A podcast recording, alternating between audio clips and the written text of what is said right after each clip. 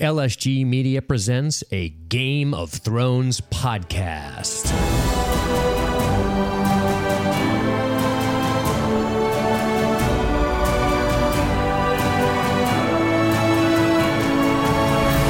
Welcome back to the show, ladies and gentlemen. I am your host, Dean. Joining me is the lovely and intelligent Jessica, and together we are going to be talking about a little bit of the Dance with Dragons here. The Dance with Dragons, episode nine.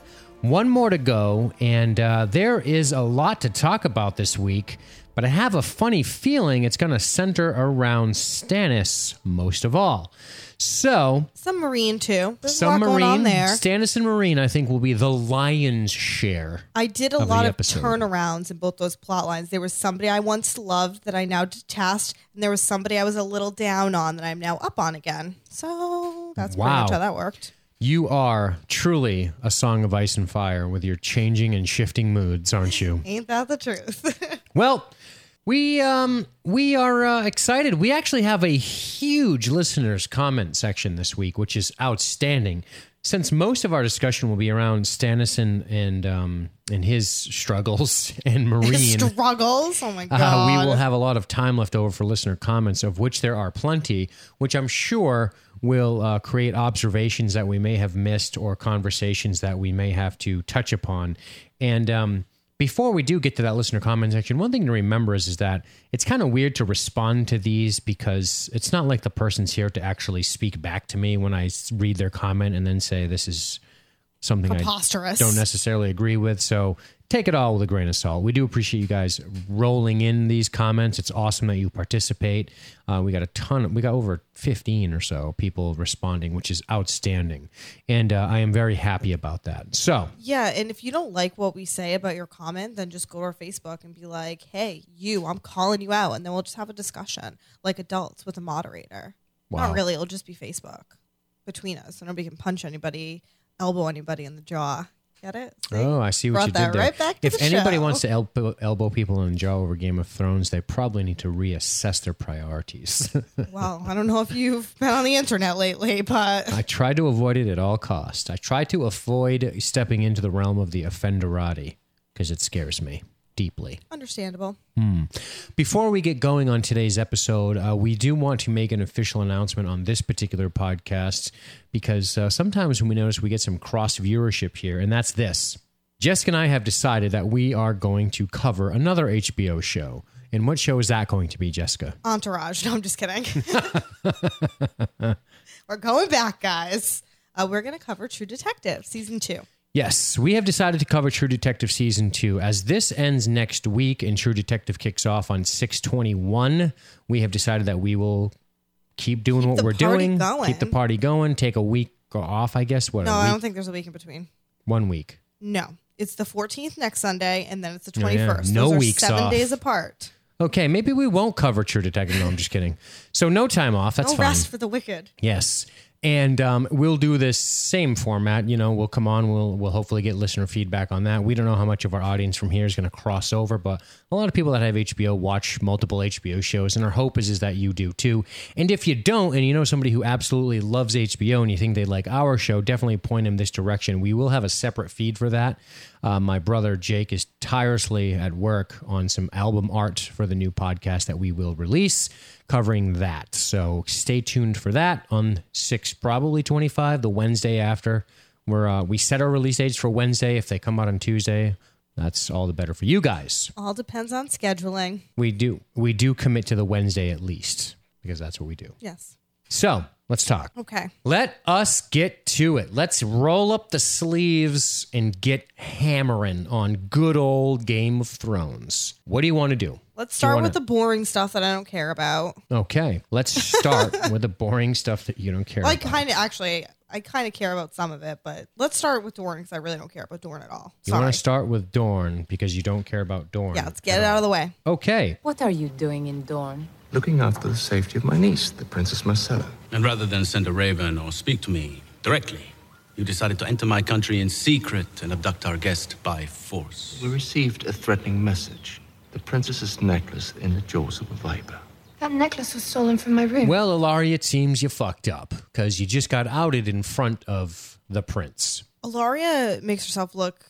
Ellaria is actually lucky that Prince Doran doesn't just like kill people for fun. Because first she gets outed, then she like pours her wine on the ground like a freaking sulking mm, bitch. Never drink with oh thine oh my enemies. God, I, I, it's like It's a how do you Klingon not behead her? proverb, don't you know? Is she a Klingon? Do you think she's Kind of looks like him? one with that hair. She doesn't have a, like you know ridges on their face Constant bitch face Do you is think kind she knows Klingon Worf? move. Like I'm just curious. Possibly. Could he show up at some? I mean, Prince Doran obviously spent some time in the holodeck. Does this all go back to the holodeck? It's getting back right Oh back around God. to Star Trek, I think. knew it. it all goes back sense. to Deep Space Nine. So Jaime uh, has a nice little conversation, and he gives a very reasonable answer to why he is in fact in Dorne, which makes the prince kind of look over at Ellaria like you fucking dum dum. Yeah. That's exactly what happens here. And I'm glad this finally came to light because I was like, okay, so what's going on here? Let's talk about this though. Sure. Let's talk about the whole plot for Dorne. Nine episodes. What happens? Nothing. Not much. Nothing. They they get to Dorne. They get in a fight. We meet the Sand Snakes. Ellaria's mad, and they're like, "Okay, she's gonna go back with you. Cool." Nothing. But what did I expect when Jaime set out to go to Dorne to We retrieve expected her? amazing shit. yeah, but what? What don't could I know, have actually something expected? amazing? Something cooler, I think. Right? I expected something a lot. cooler. Yeah, it was less cool than I wanted it to be. But here's what I will say: this is my favorite moment in Dorne.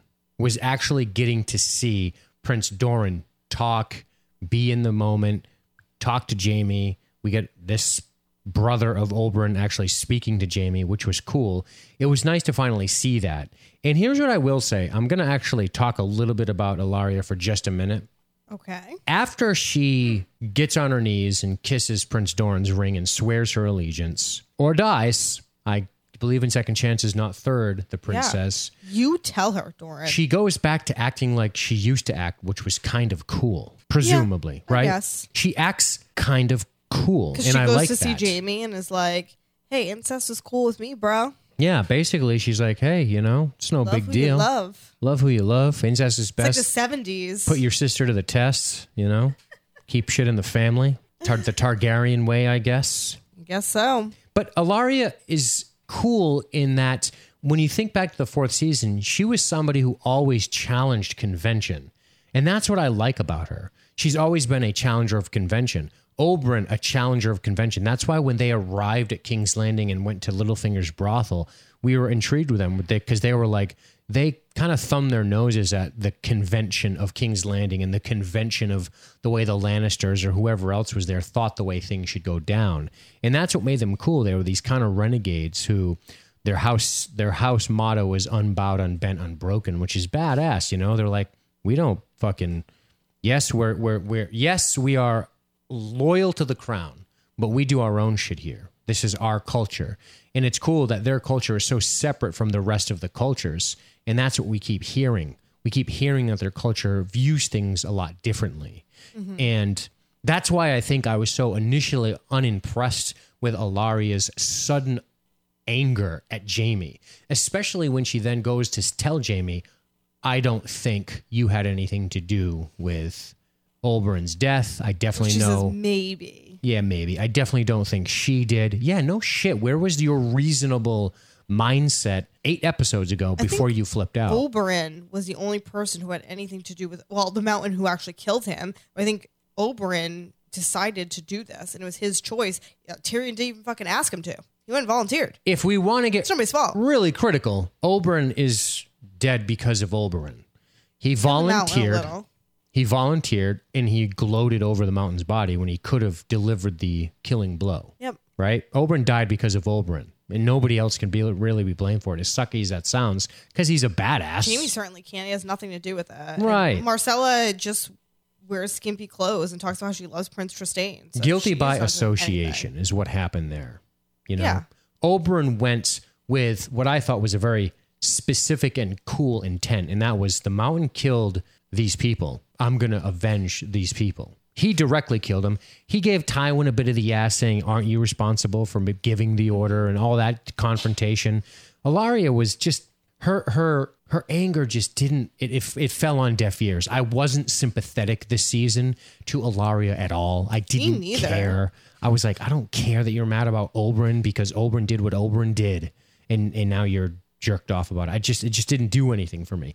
That's she why. seemed like a different person. Yeah, that's why that through line to me kind of was just like a waste of time to me. I didn't care about it, which made me, which made, I, I will admit, if you listen to early episodes, Bronn and Jaime on the road sounded amazing. Yeah. But Jaime and, Jaime and Bronn on the road didn't last too long before they were captured. Yeah, they had a fight. They said cool shit.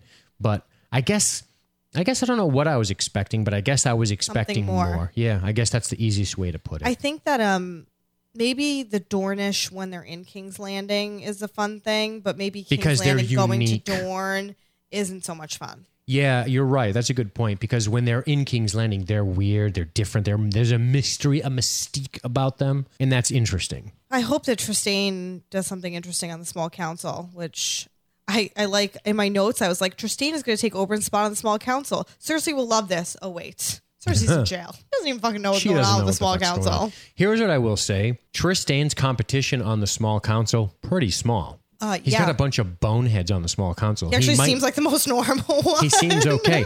It's cool that an adolescent kid didn't kill Bronn because he got punched in the face. Although it was kind of adolescent when he was like, "I'll let you go as long as this other guy can elbow you in the face." That's Right. typical of a fifteen-year-old. Right, But but it's not Joffrey's response. Oh no, Joffrey So- would have had him like. Yeah. I Essentially. mean, get a get a fucking list out and we can talk about it all day. Mm-hmm. So for sure that's something that I think Now, before I close on Dorne, I don't know what else you want to say. I do want to say this.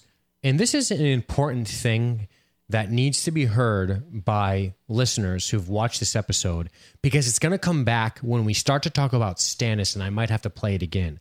But Prince Doran lends some wisdom to the idea of warfare. Have a listen. Many in Dorne want war, but I've seen war. I've seen the bodies piled on the battlefields. I've seen the orphans starving in the cities.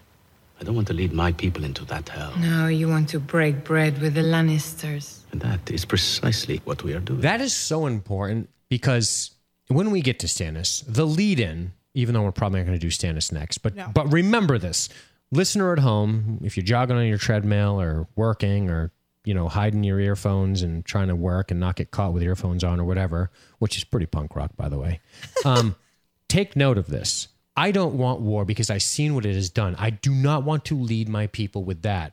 And she makes it, and then she kind of goes at him a little ad hominem, and she's like, "Well, that's because you're a fucking coward." No, dummy, because it's gross and ugly, and it's not necessary in this particular engagement. And that's a lesson Stannis might need to learn a little bit. And this also um, goes to kind of what Tyrion says when he's watching the Great Games, and Hizdahr's like, "You don't like this," and Tyrion says, "Hey, I see enough death in like my real life. Like I don't care for it in my leisure." This is the conversation I been a lot have with Jessica each night when she at night decides that when it's bedtime, she's going to put on some kind of terrible, horrible mis- murder mystery. Oh yeah, that's true. I'm And like, I "Where's the say to story her- going?" and I say to her, There is so much death and mutilation and horror in the world. Why do you want to be whisked away to sleep by the murder of women and men by crazy people? Guess I'm just more like Hizdahr zo Loraq than the rest. Perhaps your heritage lies in Meereen. I I'm just- not sure. I just hope my outcome is better than his. I'm not even kidding. Like, I'll be in here editing. I'll go in there. She'll be asleep. The fucking TV's on. And it's like seven shots were fired directly into her face, and she was murdered in cold blood. Fucking Jessica's all like sleeping with a smile. I'm like, what the fuck? What are you watching? Jesus Christ. it's gr- good to go to sleep too, because you can like just close your No, eyes. And just Star listen Trek to Next it. Generation is good to go to sleep to. It's fucking clean and antiseptic, and everyone's nice, and they speak a lot. It's a lot of dialogue. It's not like, and after he raped us repeatedly and savagely shot all of his friends and children, he disappeared to Tennessee for three weeks, where he was confronted by a highway patrolman who he shot four times in the face before, I don't know, getting Sounds caught. like a good murder mystery. right? Oh. Anyway. I Haven't seen that one yet. So yeah, it's a lesson to be learned. Now, I don't want to backtrack because I wanted Stannis to crush Winterfell. So we'll get to all that. But Prince Doran is alive. House Martell is alive. I don't know many about uh, the show hasn't focused on House Martell, but they seem like they got their shit under control over there because they don't needlessly go to war. It seems like a cool place to live. Like A I hundred would kind of like to live there. It seems pretty cool. Hundred percent, Really pretty. There's a lot of nice shit going on. especially after tasting the Dornishman's wife. Yeah, well, that's why when you were like, "This was my favorite scene all of Dorne," I wanted to say, like, "Are you sure it wasn't like Sand Snake Boob?" Because, Well, I mean, you know, like, obviously there's there's the carnal aspect of looking at that little hottie tamale, but this is probably the best part of the whole. I mean, her showing her boobs was was cool because it was nice boobs, but it was really silly. This was actually kind of cool. It was like it made sense writing wise, right? sure. Yeah. Anyway, My feelings on Dorne, thumbs down. By- this this by- was by my the like way- Stannis of this season. The way I hated Stannis, and every time it showed him, I was like, "I'm bored. Let's go somewhere else." yeah. That's how I felt about Dorne. Do we need to even talk about the dodos slapping each other's hands and slapping each other in the face? No, but I wrote girls playing slaps. Who cares? Let's go somewhere else. What are they going to play fucking hopscotch next? the fuck cares? We don't care about this. They're at all. trained assassins. They're playing slaps, Yeah, and poor little, the most beautiful girl in the world, as she's known, was like, or otherwise known as, uh, otherwise known as. Slut. I'm sorry. "What What was that? Slut. Slut. Fuck, man. The internet must be mad about that too. How dare you say that word on TV? Slut shaming. Slut shaming that poor little, most beautiful woman in the world. Yep. What are you going to do?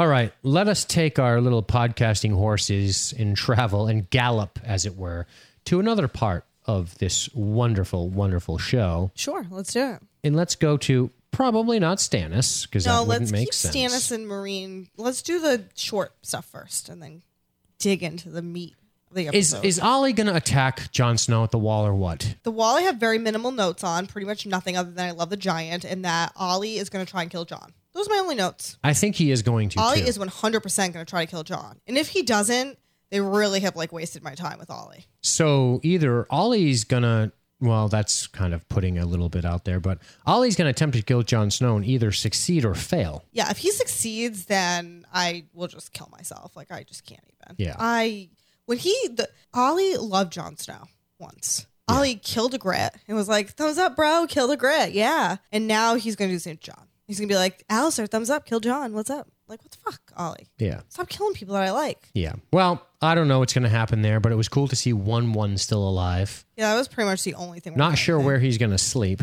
I don't even know, but I love that giant. Definitely so gonna be a much. strain on the resources that Stannis is trying to tap. I just love when he walks by and they're all looking up at him. I know. Like, okay, that guy's pretty tall. And Olly's just like staring daggers into Jon, like, I'm going to kill them. We do have a brief moment of the return of Emo Snow where he's like, I failed them. Oh, I know.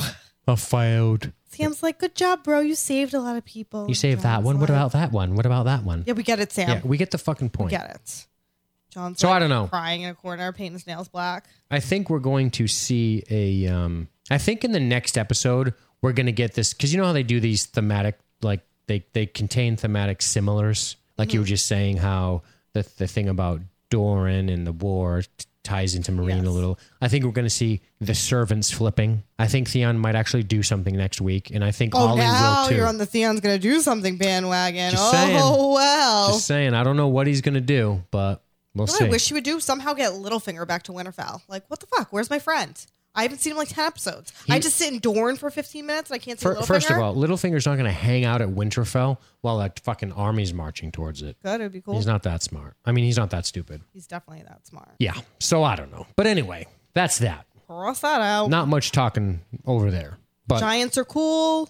Olly is super annoying and is going to try to kill Jon probably next week. yeah, I agree. I think we're going to get a lot of people um, Trying to kill people. dying next week. I think we're going to get a. Who's going to die? I think we're, I think Stannis is going to die next week, and I'm gonna, Yep, and, I'm- thumbs and I'm up. to tell you how. oh, I can't wait. I Yep. hope it's. I'll get there. Stannis is going to die. Um, I think that Ramsay's going to die. Jon Reek's going to die. No, I don't know. You call him the Rick Grimes of this, but I don't know. We'll see. Reek may. You know what? Well, you know, I said Oberyn was never going to die. And look how that turned out. It might be time for Jon Snow to die just because of how I talk about him. Yeah, we'll see. Yeah, we'll Reek. see. I think Reek is dead. Ramsay um, will die. Yep, Ramsay's Uh, going to die. here's what I think is going to happen. Stannis is going to die. Ramsay's going to die, and who else? Reek. Nobody in Meereen's going to die. They already died. I, I don't understand, but we'll get to that when we get to Meereen. Like, I really was expecting more death hit there. And I think there's some people they could have killed off. And Thinned out the cast a little. yeah. Well, we'll get to that. Yeah, we'll get there. Before that, let's get to Braavos. Yep, not much about going on here. Well, I guess there's a lot going on here, but compared to everything else, it's like nothing. Um, I didn't love the Bravo stuff. I'm sorry. Either. I'm getting a little bored with Braavos. to be However, honest. we do we did get this pleasure. So give me a kiss by the long canal, and give me two kisses in Salty Town. What a fucking jabron. we make fun of Mace Tyrell, and like that's how I picture him as like someone playing like a Shakespearean character, like in like community theater. And then he does this. Absolutely. I'm like, well, thank you for playing right into my hand. I've been right 100%. all along. Absolutely. He's the King Richard's Fair or the Renaissance Festival king that tells people to joust. He's the worst. Yeah. Fight for your king. And then I'll sing ba ba ba ba ba ba ba ba ba ba. Also, two other people are going to die next week. The Thin Man, perhaps, Meryn Trant's and gonna Meryn die. Trant is Yeah. for sure going to die. Which, by the way, Meryn Trant is a bad guy. We don't like Meryn Trant. I hate Meryn Trant. I didn't need him to be a pedophile. I know. I already hated That's what. I'm saying. It was like I- Is this because Arya is going to try to get in like the freaking room with him by like acting like she's going to have sex with him? Because if so, I'm just going to let you right now, right? No, right now, Game of Thrones, you better rewrite that shit because the internet will flip the fuck out. yeah, Don't that's go exactly there. what's gonna happen. Do not go there if that's He- your plan. She's gonna be led into the room with him, and he's gonna fucking and she's gonna kill him. That's absolutely what's gonna happen. if he even lays a hand on her first, the internet will explode. First of all, I think she's a minor in real life, so I don't think you're gonna see anything weird like that. He'll, it will just be You implied. don't think Tommen's a minor? Look at all that shit he was doing, lying naked in bed. That's a good point. Maybe mommy signed up. Yeah, but I could see the kid's dad signing off and they're like, He's like, yeah, "All right." nice, dude. Where do I sign for you, brother? Like, uh, yeah, we would like, um, what, what's her name? Maisie something in real life. Williams, maybe. Yeah. Um, we'd like her to, you know, We're gonna have this be touched fifty-year-old guy. inappropriately by a pedophile. yeah, touch touch her her fucking baby boob. Are you okay with that? Can you sign here? No, no. but I definitely will sign off on my son rolling in the hay with Margaery Tyrell. Can I sign off on that here? Yeah, I just want to say that um, ah, fuck it, he'll do it for free. Meryn Trant's gonna get killed. Um, I wish there was a payoff on Meryn Trant looked at Arya at points, and he looked at her as if he was like, "I know her, but how?"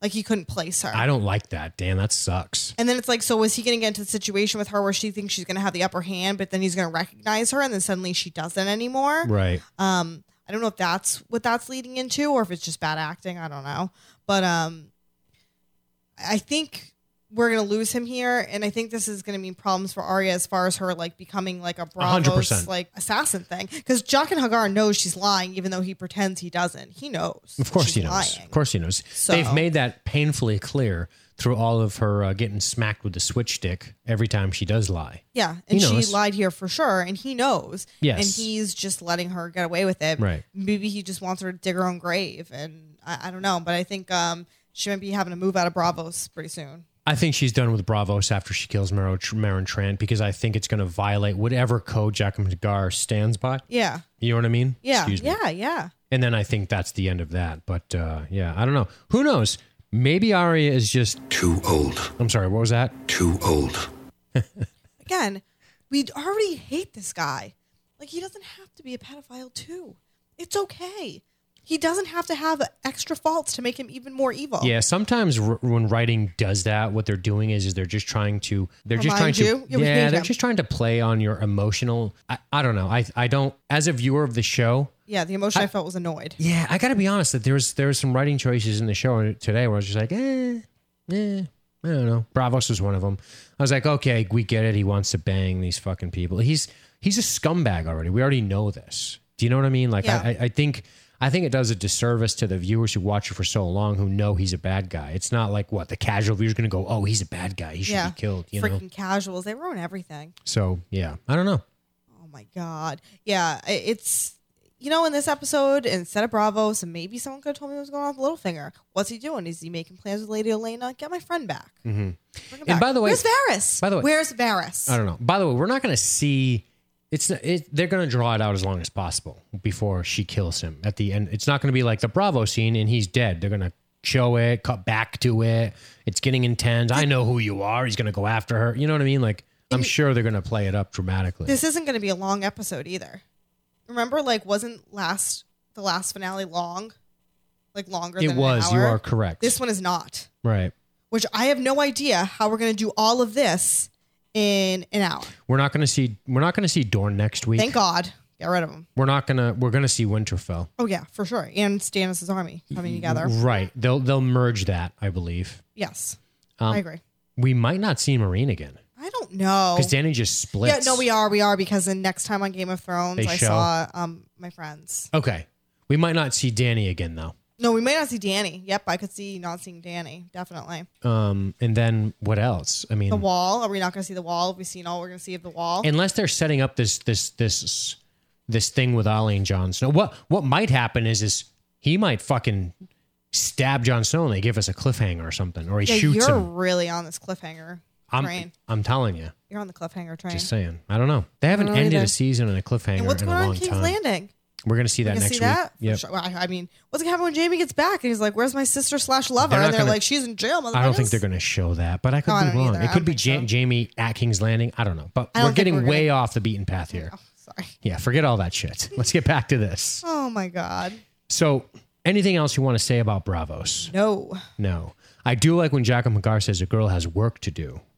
I like when he says, He's- maybe that is why a man is thin." When Arya says he's not hungry. Yes, yes. that was awesome. That made me laugh. Sometimes he says shit that makes me laugh. A girl has work to do might be almost him giving her the blessing I don't know because he knows what's going on. I don't know. We'll see. Oh, We'll see.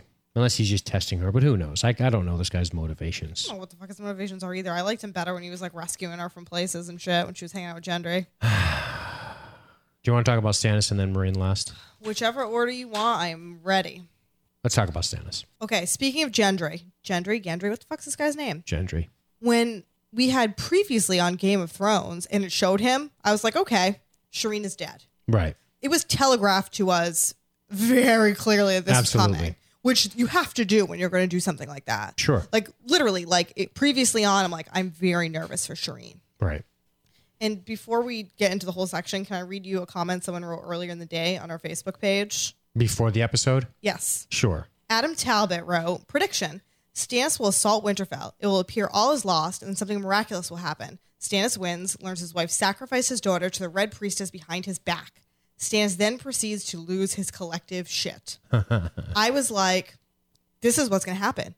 Adam Talbot, you are correct. You are 100% correct. And weren't we wrong? Wrong. Totally wrong. Wrong as shit, by the way.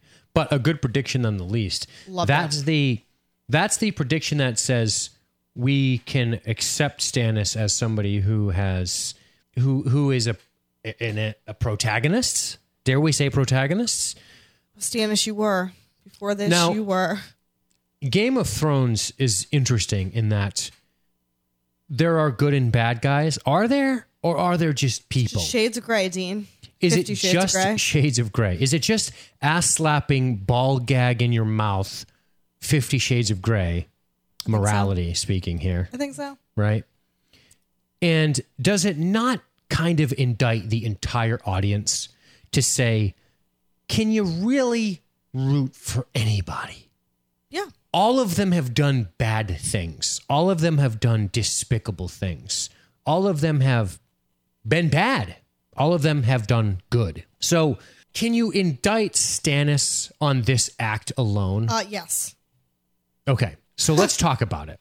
But before we do that, we are briefly reminded and we are very quickly warmed up, no pun intended, to the fact that something is going to happen in this episode when we hear this. A band of 20 men, maybe less.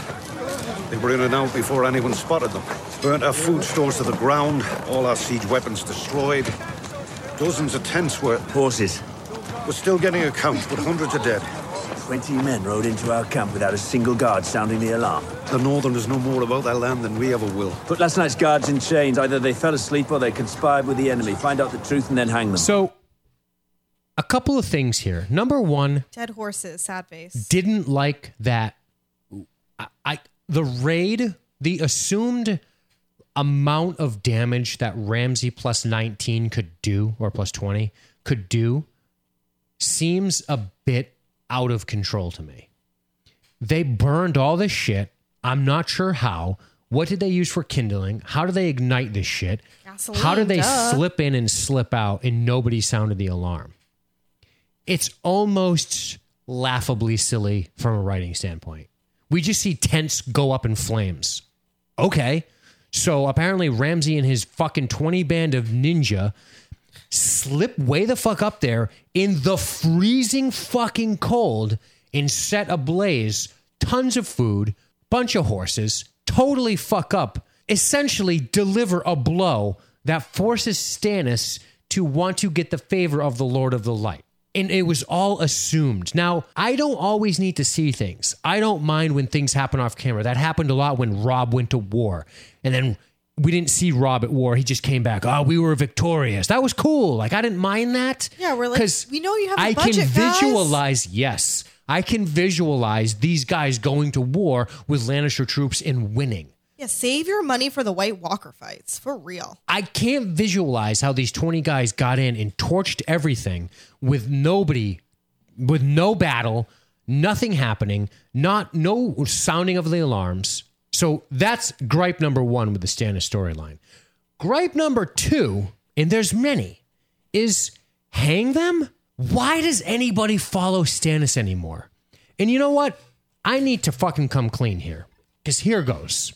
My god, I'm scared. I need to come clean here because there's a lot of talk about the greater good in this. And when presented with two options, option, it's the whole fucking uh, ethical, uh, the, the, the trolley problem, the fucking ethical trolley problem. I think it's what it's called. It's the, the ethical stance that says, okay, there's a train going down the street and there's five people tied to the tracks and you're standing near a lever. If you pull the lever, it diverts the train and it kills one person, not the five. Do you do it? You're, you're serving the greater good. That's a fucking ethical thing that's done in like philosophy class and all this shit. Oh, I know. And then there's the other one with the fat man. Like, would you would you push the fat man in front of the train, knowing it would stop the train from killing the five people, thus being the agent of murder to to protect the five? That's kind of what's going on here. Did Fat Man really stop a train? This is fascinating. No, the point of the the point of the uh, of the exercise is would you or would you not do it, right? yeah. Right. That's the point of the exercise. And people get mad at me when I say I wouldn't do anything. I'd fucking walk away. Um. Yeah. IRL people, you're not pushing a Fat Man in front of the train. no, but they might pull the lever, and that's the point of the exercise, right? Stannis doesn't put the torch to his daughter. Melisandre does. He okays it, and I and that's they're, that they're kind of presenting this moral dilemma. They've also positioned it as kind of like in some of the comments of this too. They positioned it as a as a as a false dichotomy, which is a logical fallacy that states either A or B, nothing else. You sacrifice her and win. You don't sacrifice her and lose. That's bullshit because you don't know the outcome. Well, the Lord of Light does, Dean. Yes, and that's where philosophy and ethics and morality get confusing because when you add the guarantee that magic, resurrection, and, and gods exist, the morality framework of which you operate becomes skewed, right? You can't apply normative ethics and shit to, to this situation when you start to go, well, there's magic, there's this works, that works. Just because this bitch had a shadow baby doesn't mean she knows the Lord of Light and he's gonna like win a war for them. Correct, but that's the that's the that's the preconceived notion that Stannis is operating off of. He assumes by sacrificing Shireen that he will take Winterfell. And some people go, well, that's a tough call to make, but you're right. But really what you're doing is, is you're advocating for Stannis to kill his daughter so that he can get an advantage in murdering other people, right? Now, we've all been fooled by Stannis, myself included. Stannis burnt his family members. We seem to forget about this when we start to cheer for Stannis, right? He burned his own family members. He killed his fucking brother. Oh yeah, and Renly, he was so He, handsome. he murdered his own brother, and come hell or high water, anyone else that gets in the way of what he supposes is his claim to the throne. But the whole thing is a morality and an ethics fucking nightmare because Robert became king based on rebellion. So he just said, "Fuck it, we're we're not dealing with this anymore because the king is mad." So they made a decision to take it over, thus catapulting Stannis into a situation to where now he has a birthright to the throne. Do you know what I'm saying? So mm-hmm. the whole thing is an ethical nightmare. Stannis thinks that he has a a legitimate noble right to He's assail Winterfell. king. So because he thinks that, he thinks that he can kill his daughter to get an advantage, presumably to melt snow so he can get his army there and to get a tactical advantage. Correct? yes. Right. Now, there are a there are a ton of people who that like the whole thing's just an, an ethical fucking shit show and you can't really say one way or the other good or bad but i i say this i think that I think that they've set us up for Stannis making this call, and and I know a lot of people think it's it's it's it's consistent with Stannis. I don't know if it is. I agree. I'm going to challenge you to think about this a little bit differently. For those of you who think, well, this is ethically consistent with the way Stannis operates, is it? I thought Stannis was somebody who held the fucking crown's law to a T. I have a noble birthright. I will take over. Davos, the Onion Knight, you were a smuggler. I'm going to chop your fucking hand off, your fingers off, because you broke the law, but that's your punishment. Now you're good. So, what you're telling me is that the very law that you hold sacred, you're going to now break and, and kill an innocent woman, a girl, a child, kill an innocent child to get an advantage based on some religious fervor that you see. Do you see what I'm saying? It's ethically inconsistent with the way Stannis has behaved the whole fucking series, which is the law is the fucking law. I follow the law. Not necessarily, because don't forget, he was willing to like leech Gendry, Gendry, whatever the fuck his name is, and he would have killed him if he hadn't escaped. Right. For the same reason. This is where I think this is out of Stannis' character, is because X amount of episodes ago, we got the like Jessica loves Stannis and his puppies episode, where Stannis talked to Shireen about all the fucking shit he did to save her life and basically how much he fucking loved her. Mm-hmm. And I'm sorry, that was real. And, and you can't feel that way about somebody and do what he fucking did. Right. You just can't. Right. And And I, I know this is not in the books or isn't yet. We're not this far in the be. books, but I bet it is because this strikes me as something that like George R. R. Martin would be like, yeah, Sure. fucking kill some kids. Sure. Not in a bad way, George R. R. Martin, just like you like to do crazy shit. Right. So what we have here is the Boltons are responsible for the Red Wedding. The Boltons are responsible for the torture that Theon endured. Theon's a betrayer, and the Starks were the Boltons' enemies. Now, I'm not making excuses for the Boltons, but are the Boltons ethically worse than Stannis and what he has done by killing his brother, by burning his family members in the early in the earlier episodes, by having this unyielding, by by hanging guys who are freezing, starved, fatigued, who didn't catch Ramsay's guys. He's gonna fucking hang those men who have sworn allegiance to Stannis that they support the one true king. He's gonna turn his back on them because these guys snuck into camp and hang them. Are the Boltons worse than Stannis? I don't know. Does does does the Bolton does does the death of the Boltons matter more than the death of whatever Stannis has wreaked upon the world? And that's what fucking Game of Thrones has done. There are moments where we cheer for Tywin Lannister, but he orchestrated the Red Wedding. There are moments where we cheer for fucking Robert Baratheon, but he was a rebel. He rose up and said, "Fuck it, I'm the king now," and killed everybody. But uh, that could be a reflex based on what happened with the murdering of the kids and the prince running off with the lady. But you know what I'm saying? Like the whole fucking show, it part of me wants to just say, I watched the show kind of just interested in everything. Because part of me is like, I love the wildlings, I love the free folk, I love their ideals. But then Tormund Giantsbane leads a fucking slaughter on these farmers. How do I root for that guy? So that's something Badass. I understand he is, and I'll and I'll say it. But I bet this episode is a very strong reminder that you have no good in bad. You have people that are fucking wrapped up in a crazy situation that's an ethical nightmare. And it's hard to cast judgment on one without casting judgment on the others. And that's what I think is happening here. Do you know what I'm saying? yes. It's now the part about the trolley fucking thing and the pulling the lever and all this shit. One of the reasons I say to myself, I don't pull that lever is, is because those five people could be the Texas Chainsaw Massacre people. I don't fucking know. I don't know if that one person is a genius and is going to cure fucking cancer. So I let that person die. You you don't have all the information to make these playing God moments, right? Stannis doesn't. Stannis is so short sighted that he's willing. Here's what I'm going to say right now. When Stannis dies on Brienne's sword, when Stannis dies on Brienne's sword, it's going to happen. He's going to. She's dying to kill him, so He's he's fucking dead. I'm totally in for that. He- she- when Brienne when Brienne kills Stannis, here's what's going to happen. It's gonna be amazing. He's going to think to myself, I sacrificed my daughter to take Winterfell, and now I'm dead. And my line is done. Your line is over. No more Baratheon. No more Baratheons. They're all dead. That's fucking crazy that you were willing to kill your daughter to take one place, right? And mm-hmm. some of you in the comments said he's the only one taking the White Walker seriously. But that's not what he's doing. He's sacking Winterfell. The only one taking the White Walker seriously is Jon fucking Snow. Stannis knows, yes, he's seen them, but nobody knows like Jon Snow knows. But that's my point. When you get into these utilitarian decisions like, this is for the greater good, maybe this second, but you can't see two years down the road. So who are you going to sacrifice to defend Winterfell? Who are you going to sacrifice to fight the Lannisters? Who are you going to sacrifice to fight the Vale? Because once you get down the slippery slope of fucking playing God, you're done for because you're never going to stop. What's going to stop Stannis from sacrificing the next guy or hanging the next guy or or torturing the next guy or whatever when he has his back up against the wall and he's too much of a fucking coward to wait. He thinks now is the time. Listen to Davos. Fucking go home. You know? Why did you leave Dragonstone? You're you're in a really bad predicament here. You're just you're just gonna fucking.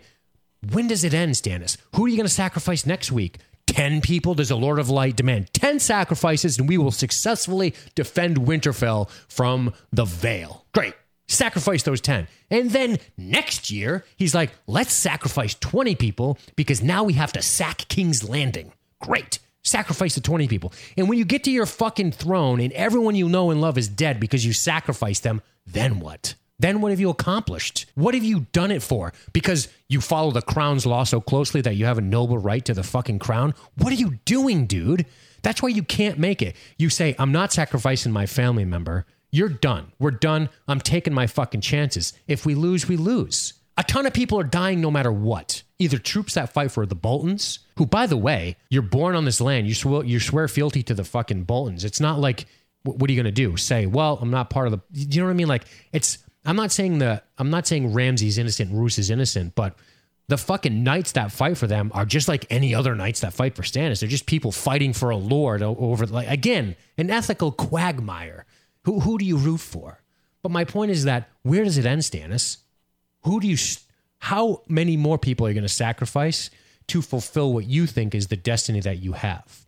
But I don't know. I've been going on way too long, and I need you to, to lend some temperance, and then I will probably retract 40% of what I said. I don't know how much temperance I can get. P.S. I am just, I am just sort of blathering here. I don't have a lot of this pre-planned out, so I'm thinking out loud on a lot of this. That's Um, my disclaimer. Yeah, that was probably the most epic rant that this podcast has ever known.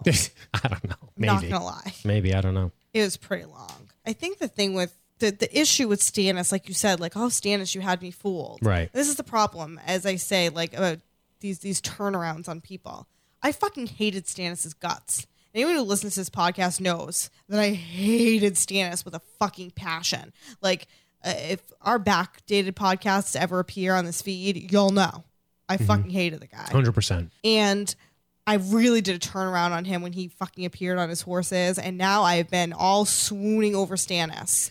Can I point out why you hated him? Because people He's who douche. you didn't like him because nothing was happening.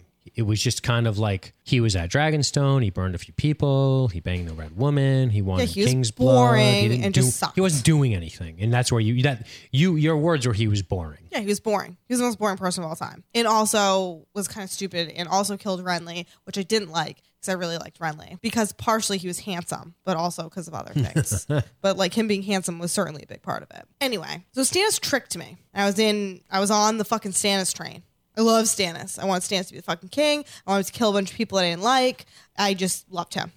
I thought he was kind of looking a little handsome, even with the beard and stuff. I'm like, I don't know, Stannis, you're all right. Like, I could do this. And they got me. Like, I was in. I was sold on Stannis, and I was sold on the same thing Adam Talbot was talking about, where he was like, oh my God, Stannis is going to find out they sacrificed Shireen. Because Right. we've been building to this, like, that Shireen was going to die. We Yep. had so much of Shireen. Right. And so much build up about this prophecy. And I was on, on, on board with that. I'm like, Stannis is going to fucking flip out, and they're going to kill his daughter, and he's going to freak it and they had me in there so that they could fucking do this and like devastate you because this is is worse than if you might think like you know this would have been so sad if like Stannis was like oh no Shireen was sacrificed behind my back and he fucking cries no this was worse and and far more emotionally taxing I feel to have been behind this guy and to have trusted him and to have trusted him with Shireen, who, by the way, is fucking sweet and lovable. And as you know, I've enjoyed her this season and I've said nice things about her all season. And it's awful. Yep. Like they played with us all season with Stannis. And then they were like, oh, you love Stannis now. You you have a poster of him and a puppy on your wall. Guess what?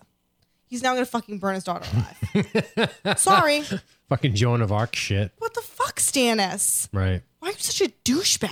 I wish he would go back to doing nothing except banging the red woman. It's a good move, by the way. Stay in Dragonstone, bang the red woman. And by the way, when like Gendry escaped or whatever, and I was like, oh, I'm glad that guy escaped because he's kind of cool, and like I hope I see him again someday. No, I wish he hadn't escaped. We could just fucking sacrificed him here. I wish he would just been a prisoner for the last three seasons. We could have just killed him. right. For Christ's sake. Absolutely. God damn it. Why was I so happy when he escaped all those episodes ago? It's crazy, man.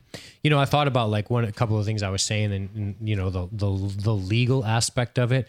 You're right, though. He did he was into the kind of mumbo jumbo stuff earlier, but I always found it contradictory that, or maybe just a level of complexity. Maybe I'm not giving the show enough credit by saying, well, it's a level of complexity with Stannis that he follows the law so strictly that he's willing to break the law, unless if somehow he thinks he's above it. I mean, he is a king.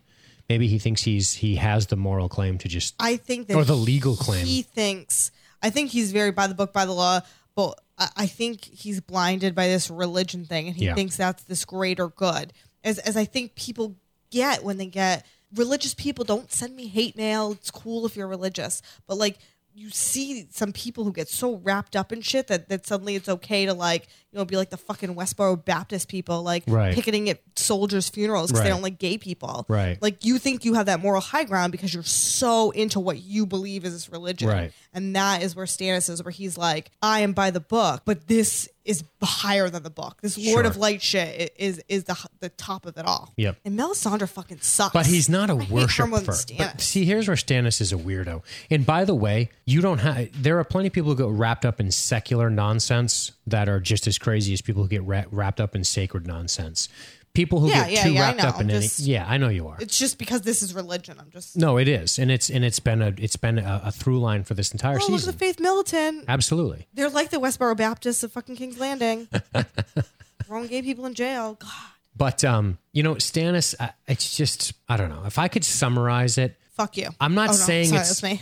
and, and listen, because people get confused, it's not that I'm saying it's poorly written. I'm just saying that it was in a weird way almost masterfully written Yes. in that you f- so easily forget you dummies that this is who Stannis is. This is who he's always been. But part of me thinks, yeah, he, he's Stannis is strikes me as is quite short-sighted. He's not playing the long game. He's playing the now game.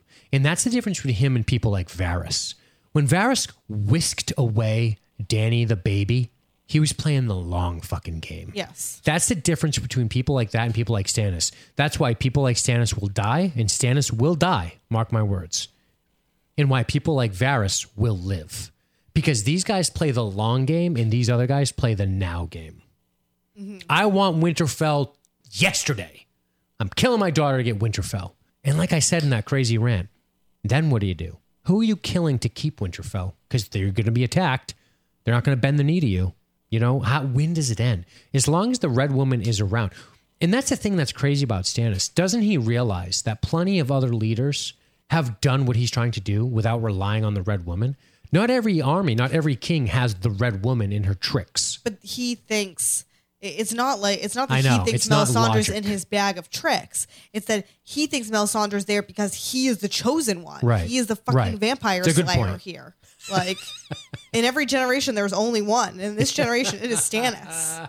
He has to fight against the White Walkers. Sarah Michelle like Gellar way hotter I than could him, do the by the whole. I, like I feel like you could take like the speech at the beginning of like Buffy. There's one chosen one who must fight against the forces of evil and darkness, And- and, then it's just Stannis. It just He Awesome. thinks that he is chosen and he is special, and the Lord of Light wants him to be the one true king. That he is the only person who can stop the White Walkers. Because, yes, to the people who say Stannis is the only person who's taking the White Walkers seriously, of all the people who have potential to be king, he is the only one who is taking the White Walkers seriously. because he's That seen them. true. Because he's seen them. But let me fucking tell you, when the White Walkers come, whoever's fucking king is gonna have to do some shit. Yeah.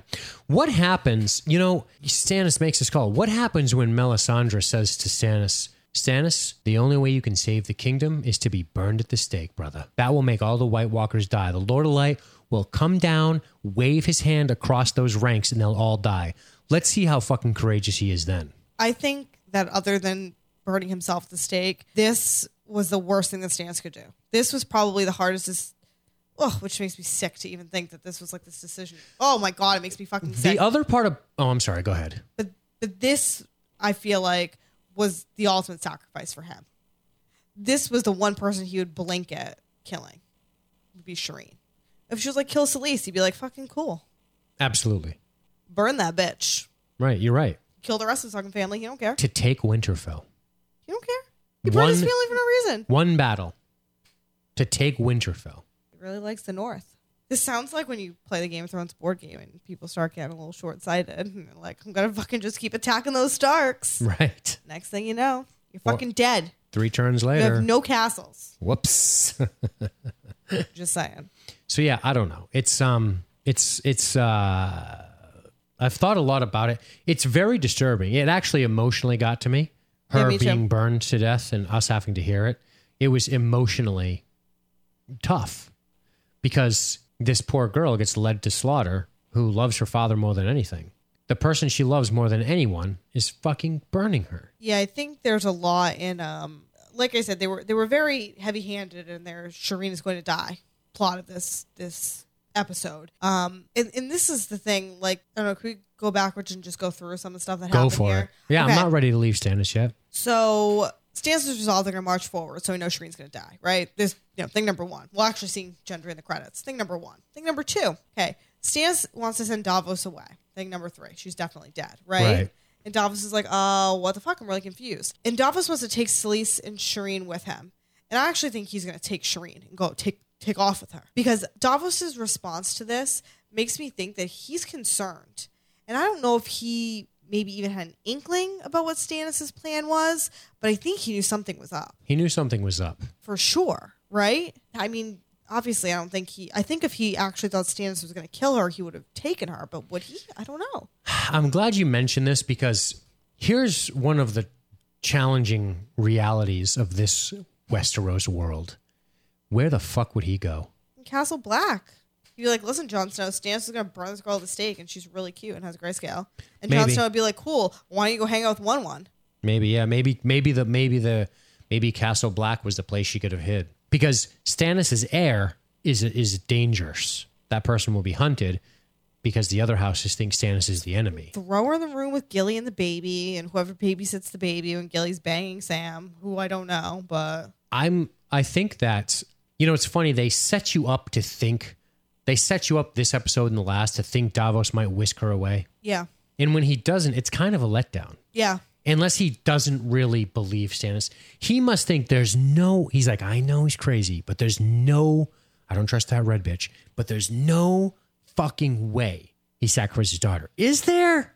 Is there? I hope so. I hope Because so. I if he- hope Davos didn't leave thinking there was even a chance that Shireen would end up dead. I'm sure he thought there was a chance, but probably a small one, you know? I don't like that Davos. Yeah. Don't like it. Don't like it. But but then I think like maybe he had more of an idea because he goes to talk to her and he's like, "Oh, what are you reading?" And then we get the real heavy like, "Here's this present I made for you." The and she's like, stag. "Can you make a dough too?" And he's like, "Sure." And she's like, "Why am I getting a present?" And he's like, "You deserve it." He's like, "Thank you for teaching me to read and making me a man." I'm like, An adult, yeah. what the fuck? I'm like, do you know she's gonna die? Are you saying your fucking goodbyes? Take this girl with you to Castle Black. Right. What is wrong with you? Right. And then she, oh, I'm reading this story. Oh, what's it about? Oh, a man who got burnt alive by a dragon. Right. Pause, pause, pause. Well, Shireen, you're gonna know a lot about that real soon. Right. Come on. Yeah. Take her Davos. Fuck's sake. Yep. Makes her a present. She's holding it in her fucking hands as she walks to the fucking stake. I can't. I just can't. It's awful. Davos, I hope you didn't fucking know. You better be real fucking surprised when you get back that this happened, or I'm gonna be pissed. I want you dead also. Right. I want all involved in this plot dead. This gets kind of funky, doesn't it? Because it gets really funky when this travels around, right? I'm sure. First of all, the fact that it was a big ceremonious, And everybody was watching that. I could not believe. everybody's watching.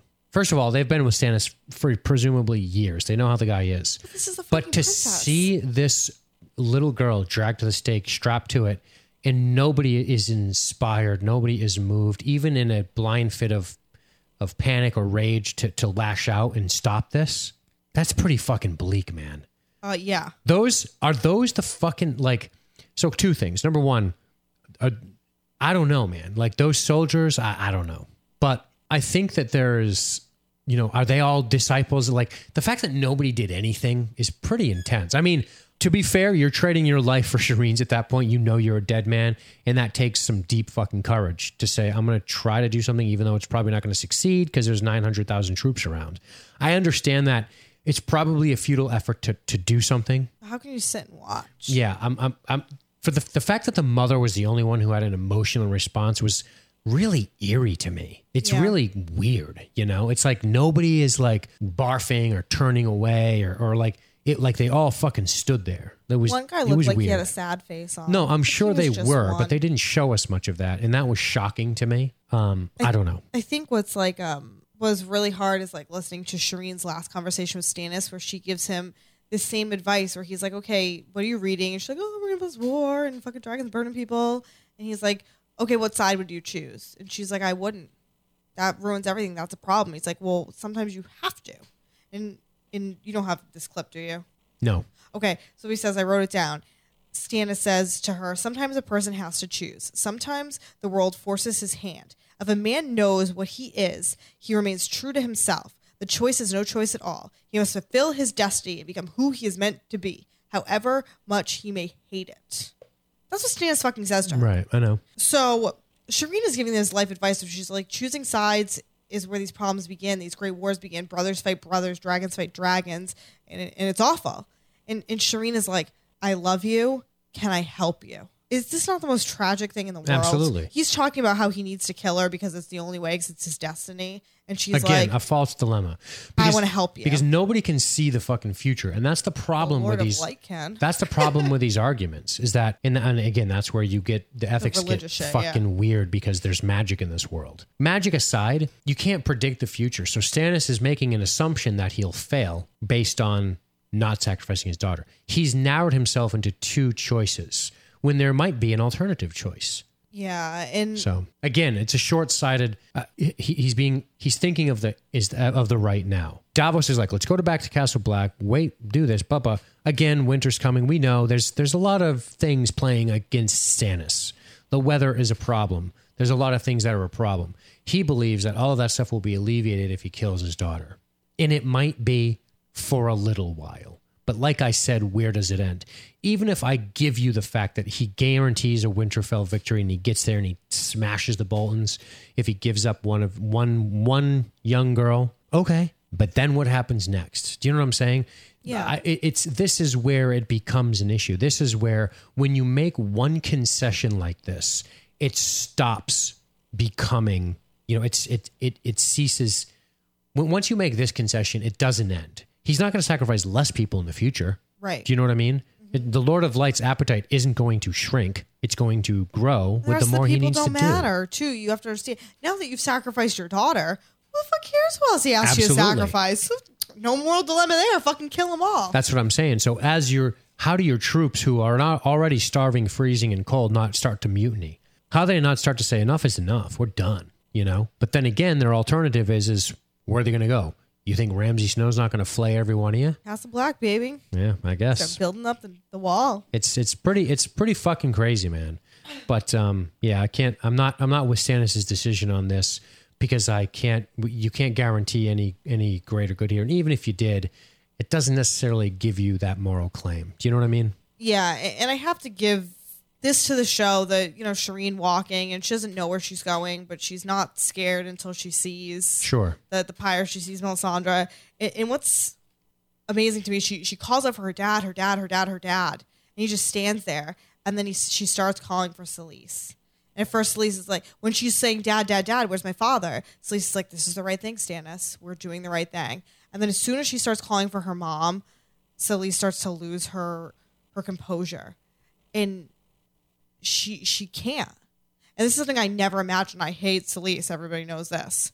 Um, I didn't even learn her name until like yesterday, so she's pretty much useless to me. Um, she is the only one, and as we're getting down downtown, I'm like, Stannis is going to be like, fuck, I can't do this, and it's going to be too late. Really. Because I'm like, are they really going to destroy Stannis and turn him into this person? But you know what? Then I would have said that was half assed of Stannis, like, lost his resolve at the last minute. I would have said, oh, they couldn't go there. Like, they, they did it half assed. Agreed. Agreed. And, and, and they didn't. They really did it. And Selyse's reaction and the fact that Selyse ran and tried to save her daughter, and Stannis just stood there and they held her back. This woman who uh, was more of a fanatic than Stannis, who hated Shireen at times.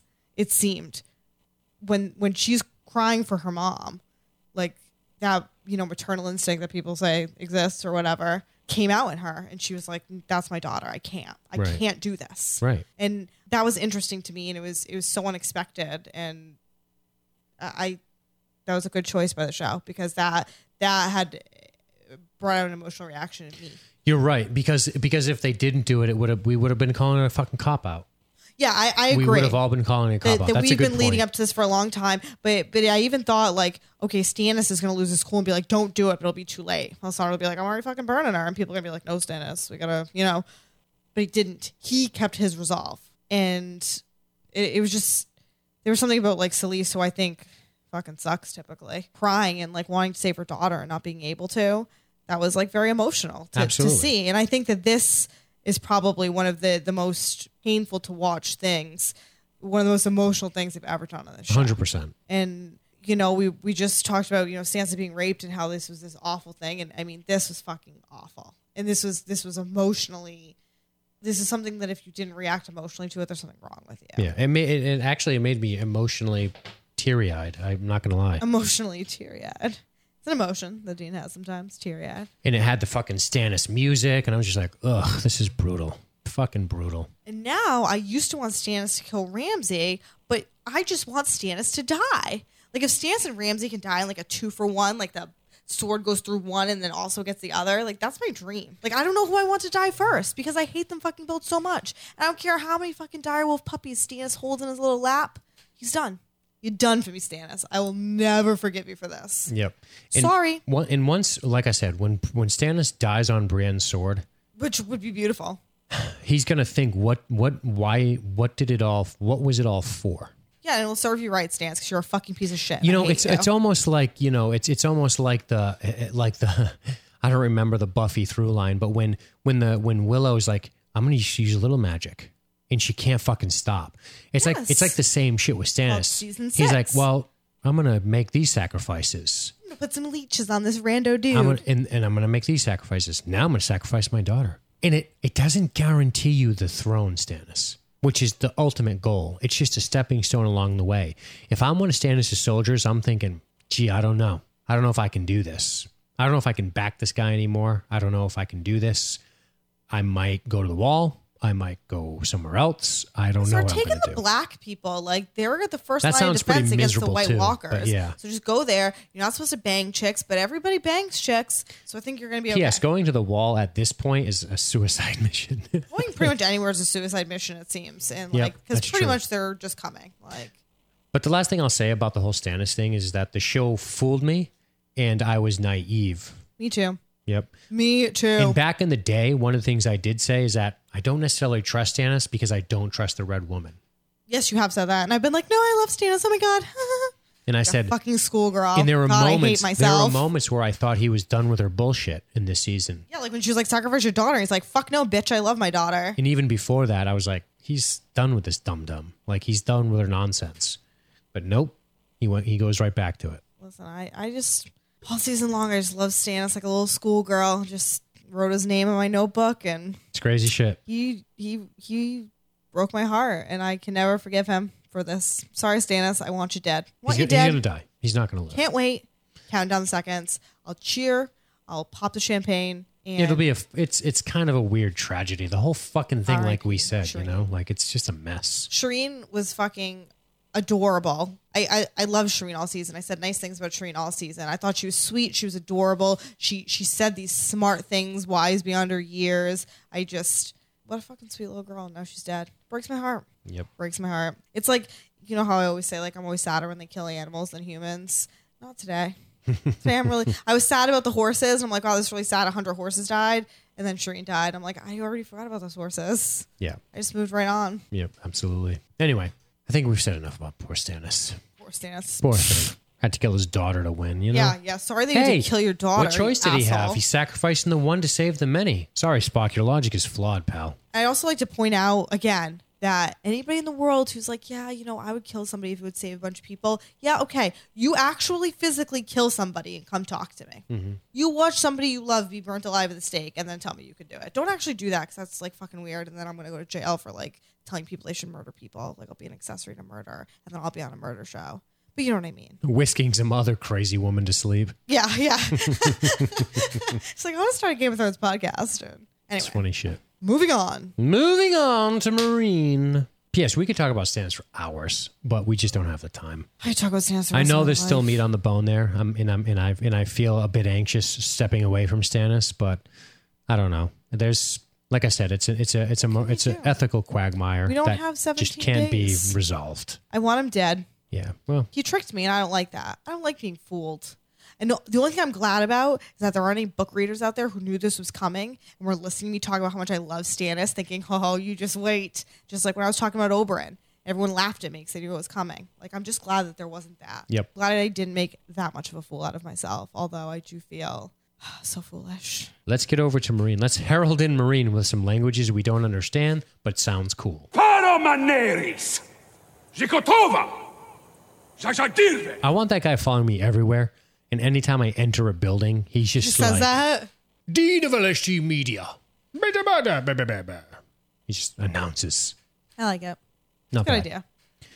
Talk to me about Meereen. Okay. First, I have a question that I don't think anybody has an answer to, but I like to hear people's opinions. And I guess people's opinions are going to be like, it doesn't mean anything because he's dead. But immediately when we start the scene and Hizdahr zo Loraq is late, is anyone else suspicious or is that just me? Hmm. So I was immediately like, why is he late? I didn't even think about that. That's a great catch. The first time I watched it, I thought it. And then he died. I'm like, it's nothing. But then the second time I watched it, I'm like, no. Why would he be late? There, there has to be. I don't trust him. And I know he he's was dead. conspiring? But I wonder if he was conspiring because he was the only one who's fighting this. He's like, oh, Dan, you're to be there and fucking clap your hands and shit. And, um, uh, oh, I'm late. Sorry. I was busy fucking being his Zolarak and having poofy hair. Like, I don't know. But I thought it was weird that he was late. But then he died. But then it's like, yeah, but like maybe he's like, all right, Sons of the Harpy, I'll fucking help you out because this lady just told me she's going to burn Meereen to the ground. I know she said that now, but like, you know what I mean? I do. He's like, I don't fucking trust her. She almost fed me to a dragon. I know she wants to marry me, but it's kind of weird. So I'll help you out. This is the Harpy. You're like, cool. But then they're like, yeah, but we're also going to kill you because we don't really care. And you were going to get married to this lady. And we don't even remember. Like, I'm just some rando son of the Harpy, not the one you talked to. So maybe I killed you by accident. So I don't know. Was he involved? Will I ever know? Is there an answer to this? Can somebody help me? Who killed him? One of the harpies? Oh yeah. Okay. It was like one of those things where like remember when what was that guy's name I hated? Jojen Green. Sorry, Jojen. When that thing was just stabbing him a bunch of times, that was like his Zolarak, except as the son of the harpy. Stab, I did stab, not. stab, stab. I first of all, and we'll get to this. I, I, I, when they got ushered to this, when they had to flee to the center of the arena, I was like, okay, the dragon's coming. Pretty obvious. Uh, yes. But what I didn't see coming is his Zolarak dying. I was totally shocked by that. You saw him did. Mm-hmm. dying here. You said. you because- said that when we were watching. it. Yes. I because I know shit sometimes, and sometimes I'm really wrong, but Oh, yeah. sometimes I'm really Yeah, right. We'll get to that. We'll get to that by the end of next episode. anyway, I thought it when he was having the conversation that he was having with Daario and with Tyrion about oh people killing people and blah blah blah. I know all about death and like Daario was like yeah okay, or Dany or whoever was like hey how about you run your mouth when you know what it's like to fight for your own life. Right. And I was like, uh, this doesn't seem good for him. And then when the attack started, I'm like, he's going to be in a position where he has to fight somebody who's not going to make it out. But which went against, which is why I stopped thinking I was because originally I'm like, oh, he's late, something sketchy's going on, and then they were saying all that stuff. And I'm like, this is weird. Then when the fight started, I'm like, he's gonna die. But I'm like, but wait, is he involved? It like really got me into a massive confusion. And now watching a second time, I'm gonna say he was involved, and that's why he was late, but he still got killed. Yeah. And- So he got killed. There's another piece of this, a subtle piece of this that I thought was really smart, but then Hizdahr zo Loraq's death kind of eliminated this. But when Daario shows up and he quite physically positions his head between Dany and Hizdahr, Yes. it's a very obvious physical play of I'm in between you guys quite literally. Mm-hmm. And the way he was speaking to, I don't know, is he the king of Meereen? Yeah. It's unacceptable behavior. And I could see that on Tyrion's face. Mm-hmm. I felt like had this ended peaceably, Tyrion would have said, "My queen, whatever's going on between you and Daario needs to not be public." Yeah. and he needs to not show up the king publicly because that's terrible politics. It doesn't make any sense that that should be allowed. It should not be allowed. And Tyrion, I think, was going to offer some pretty good coaching there. But it never came to that. Yeah, and, and I gotta tell you, I thought Jorah was gonna die in this episode before it started. Like, fucking too. death of Jorah, even though that would be kind of weird because like we have this grayscale plot that's gonna go nowhere. But I'm like, how does he make it out alive? Then all this shit started going on. I'm like, Daario definitely dead, right? He's kind of overstayed his welcome. He's super handsome and stuff. But I'm like, hey, what's he really doing other than banging Dany and like making me hope I'll get some full frontal that I never get? So I was, I was pretty certain. So at first I thought Jorah was gonna die. I'm offended, first of all, that you would objectify this man as you do. He's what so is he, just a handsome. sex object to you? Disgusting. How Actually- fucking dare you? Yes. Offended. So yeah, I was like, okay. First, I'm like, Jorah's gonna die. Then I'm like, maybe he's not. Then I'm like, Daario's gonna die. Then I'm like, Jorah's still gonna die, saving Dany. Then I was like, maybe Missandei's gonna die because like, who really cares? But then none of them died. Mm-hmm. Just his Zolorak. So that was kind of weird. Yep. Oh, and Jorah's the other person I went from like last week. I was really down on Jorah, and I was like, he's kind of a stalker, and I kind of don't like him. But then when he took Dany's hand to save her, I was like, oh my god, I love Jorah, and I got really excited. I was like, I'm glad that Quiz told me that he was my Game of Thrones husband.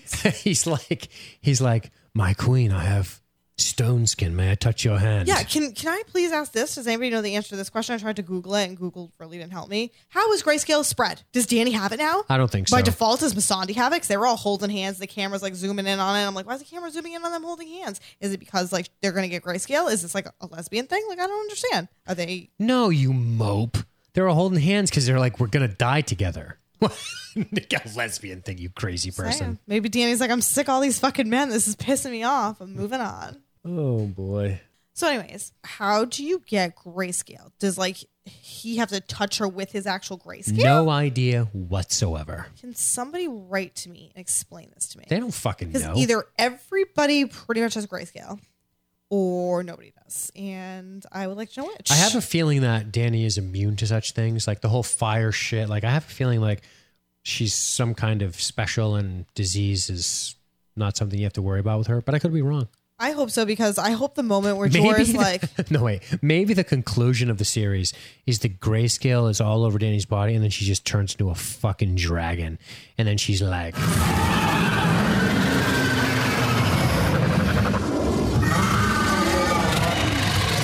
and then she sits on the throne and breaks it. Bum bum ba and then roll credits. maybe. Gonna need a bigger throne. Um, that was like so cheesy and not funny, but then funny. It was amazing. When I don't know that moment when George took Dany's hand was the fucking best. I'm like, My queen. I love Jorah Mormont. Well, the point where she accepted his hand. So beautiful. Reunited and it feels so good. Um, Is that what you were thinking? Yes, and I like um when Jor was in the actual battle. I thought he seemed a little outmatched at a lot of points. I was 100%. getting a little fucking Look- nervous. Looked couldn't have looked slower. yeah, Couldn't have looked like a worse fighter. and I like how Tyrion's like, The choreography was terrible, but some of those guys were good. Like that, that he must have been like a Braavosi, the dude with the fucking blade and the, IRL the or twirling fucking no. Like I think the character was a I think he was like in real life. I think he was like a baton twirling gymnast. whatever, but I I think the just character was a Braavosi.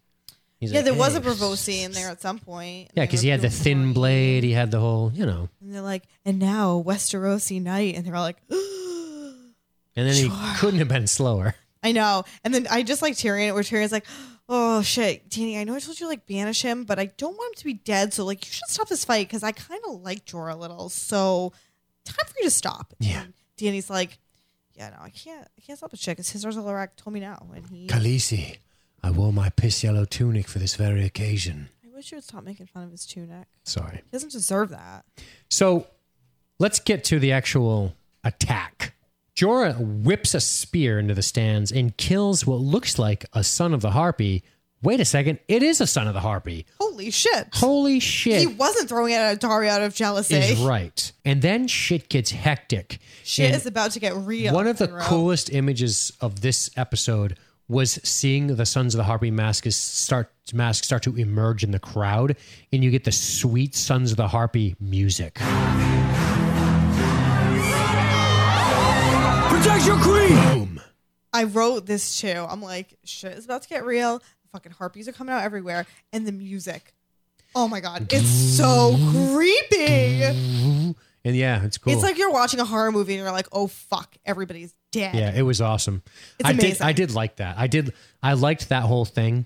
And then of course, well, Tyrion gets a kill. Nice work, Tyrion. He saves Missandei's life. I Love life. Tyrion. Tyrion's probably like, hey, Missandei, we want to get together later? too. And Missandei's like, I'm in love with a man that has no pillar and stones. Missandei, Sorry. are you with that By dwarf way, cock? So good luck. Where is Grey Worm during all of this? Still recovering? Or any of the uh, Get unsullied. fucking moving, Grey Worm. Your woman just almost got killed and a dwarf had to save her. Yeah, well, I don't know. You're not going to be happy about this. Yeah, kind of silly. He must be like working on another TV show right now. Absolutely. Some meta thinking going on. He's like, I'm sorry, I can't be in these last few episodes. They're like, okay, you can be injured and like in bed for like seven episodes. Hmm. Oh, okay.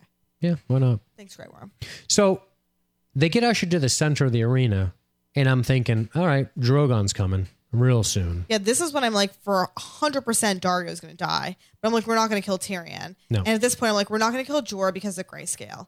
We didn't give Jorah grayscale for no reason.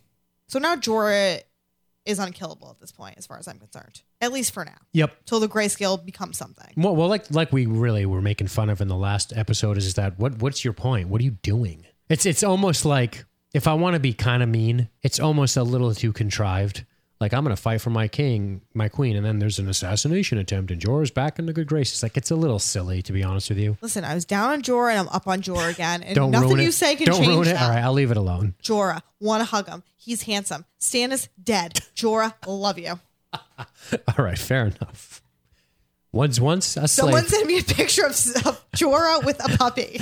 was once was once a slave trader. Just saying. Was once a slave trader. And a puppy. But hey, you know, he had the moral claim. I mean, the needs of the many outweigh the needs of the few, right? if the majority wants to own slaves, I mean, we can't. Right, Stannis? I don't know. Is that how it works, Stannis, pal? Good hey, Stannis, old buddy. Anyway, so um, anyway, Drogon shows up, Because he's a fucking badass. and I was literally, literally, like literally like Rob Lowe on Parks and Recreation. roaring as if I was watching some kind of UFC event or some kind of other major sporting event. so embarrassing. Thank God we were. it was alone. i was like when drogon lands bites a guy i'm like all right he bites a guy but He let's bites him in half. yeah i'm like and throws I'm like, his yeah, halves in the yeah, air. i've seen that and I've seen it seen that in jurassic park what are you going to do for me drogon and when drogon squats and they show a far shot or a long shot if you will and he just goes and he torches about six of those dudes and proceeds to blow fire and just turn his head like a fire hose, like lighting dudes on fire. I was so excited that I was like, yeah, motherfucker. Like, I was so happy that Drogon was torching these annoying little bitches. Yeah, we're pro burning Sons of the Harpy alive and anti burning Princess Shireen alive. Yeah. Just want to make our stance clear here. Yep. Pro burning a mass assassination attempt, people in line. Anti burning Shireen. young women. but if we want to get cute, we could try to then say, well, does Dany have a right to be in Meereen? It's not her city. Our city now, Do we, bitches. Hmm? Who's right and wrong here? Meh, It's Game of Thrones. Can't cheer for anybody. Meh. Anyway, Drogon. Drogon lights people killing on fools fire. like nobody's and it is business. amazing. I fucking loved this point. When he started getting hit with spears, I thought, those are dragon scales. What the fuck? Why is he being injured? Oh, I don't know. I thought if they kill Drogon, I'll be so mad. And then I felt sad because it reminds me of an animal being hurt. And I was like, no, Drogon. Gonna be honest him. with you right here. I'm a Sons of the Harpy. I have a mask. My identity is secret. I see my seven buddies get incinerated by You're to whip that a right the fuck off. a dragon running my ass off into the crowd, ditching the mask and hiding. For sure. I'm not going to stick around and start throwing spears. I do want to say about um the dragon too when Drogon first arrives again, like the voice of the people. Tyrion's face when he sees Oh, Drogon up close is one of the greatest like single like no lines, not a long period of time. It was just this one fucking look, and it was incredible. Sold. Love Peter Dinklage. Love that man. Give him every award imaginable. He is the greatest. Tyrion is now 100% on board. Oh, He's like, well, that just about seals that up. Guess I know who I'm a dragon right there. Right. Guess I know who I'm allied with, mm-hmm. you know? So yeah, crazy shit. Here's where we get a little silly. Can I be honest? I heard this is like directly from the books. She climbs on the dragon You have been waiting your whole life to see Dany ride a dragon. God, and flies away. I don't m- I'm listen. be mad at you. I don't give a shit. She climbs on the dragon and it flies away. Now, I've heard some people say, is she abandoning her people? What kind of leader is she? No, she's That's trying to what I save. wrote. She's trying to save Drogon. I think she. Yeah, it's her son. I think she thinks. Because Yes. where Stannis burned his daughter alive, Right.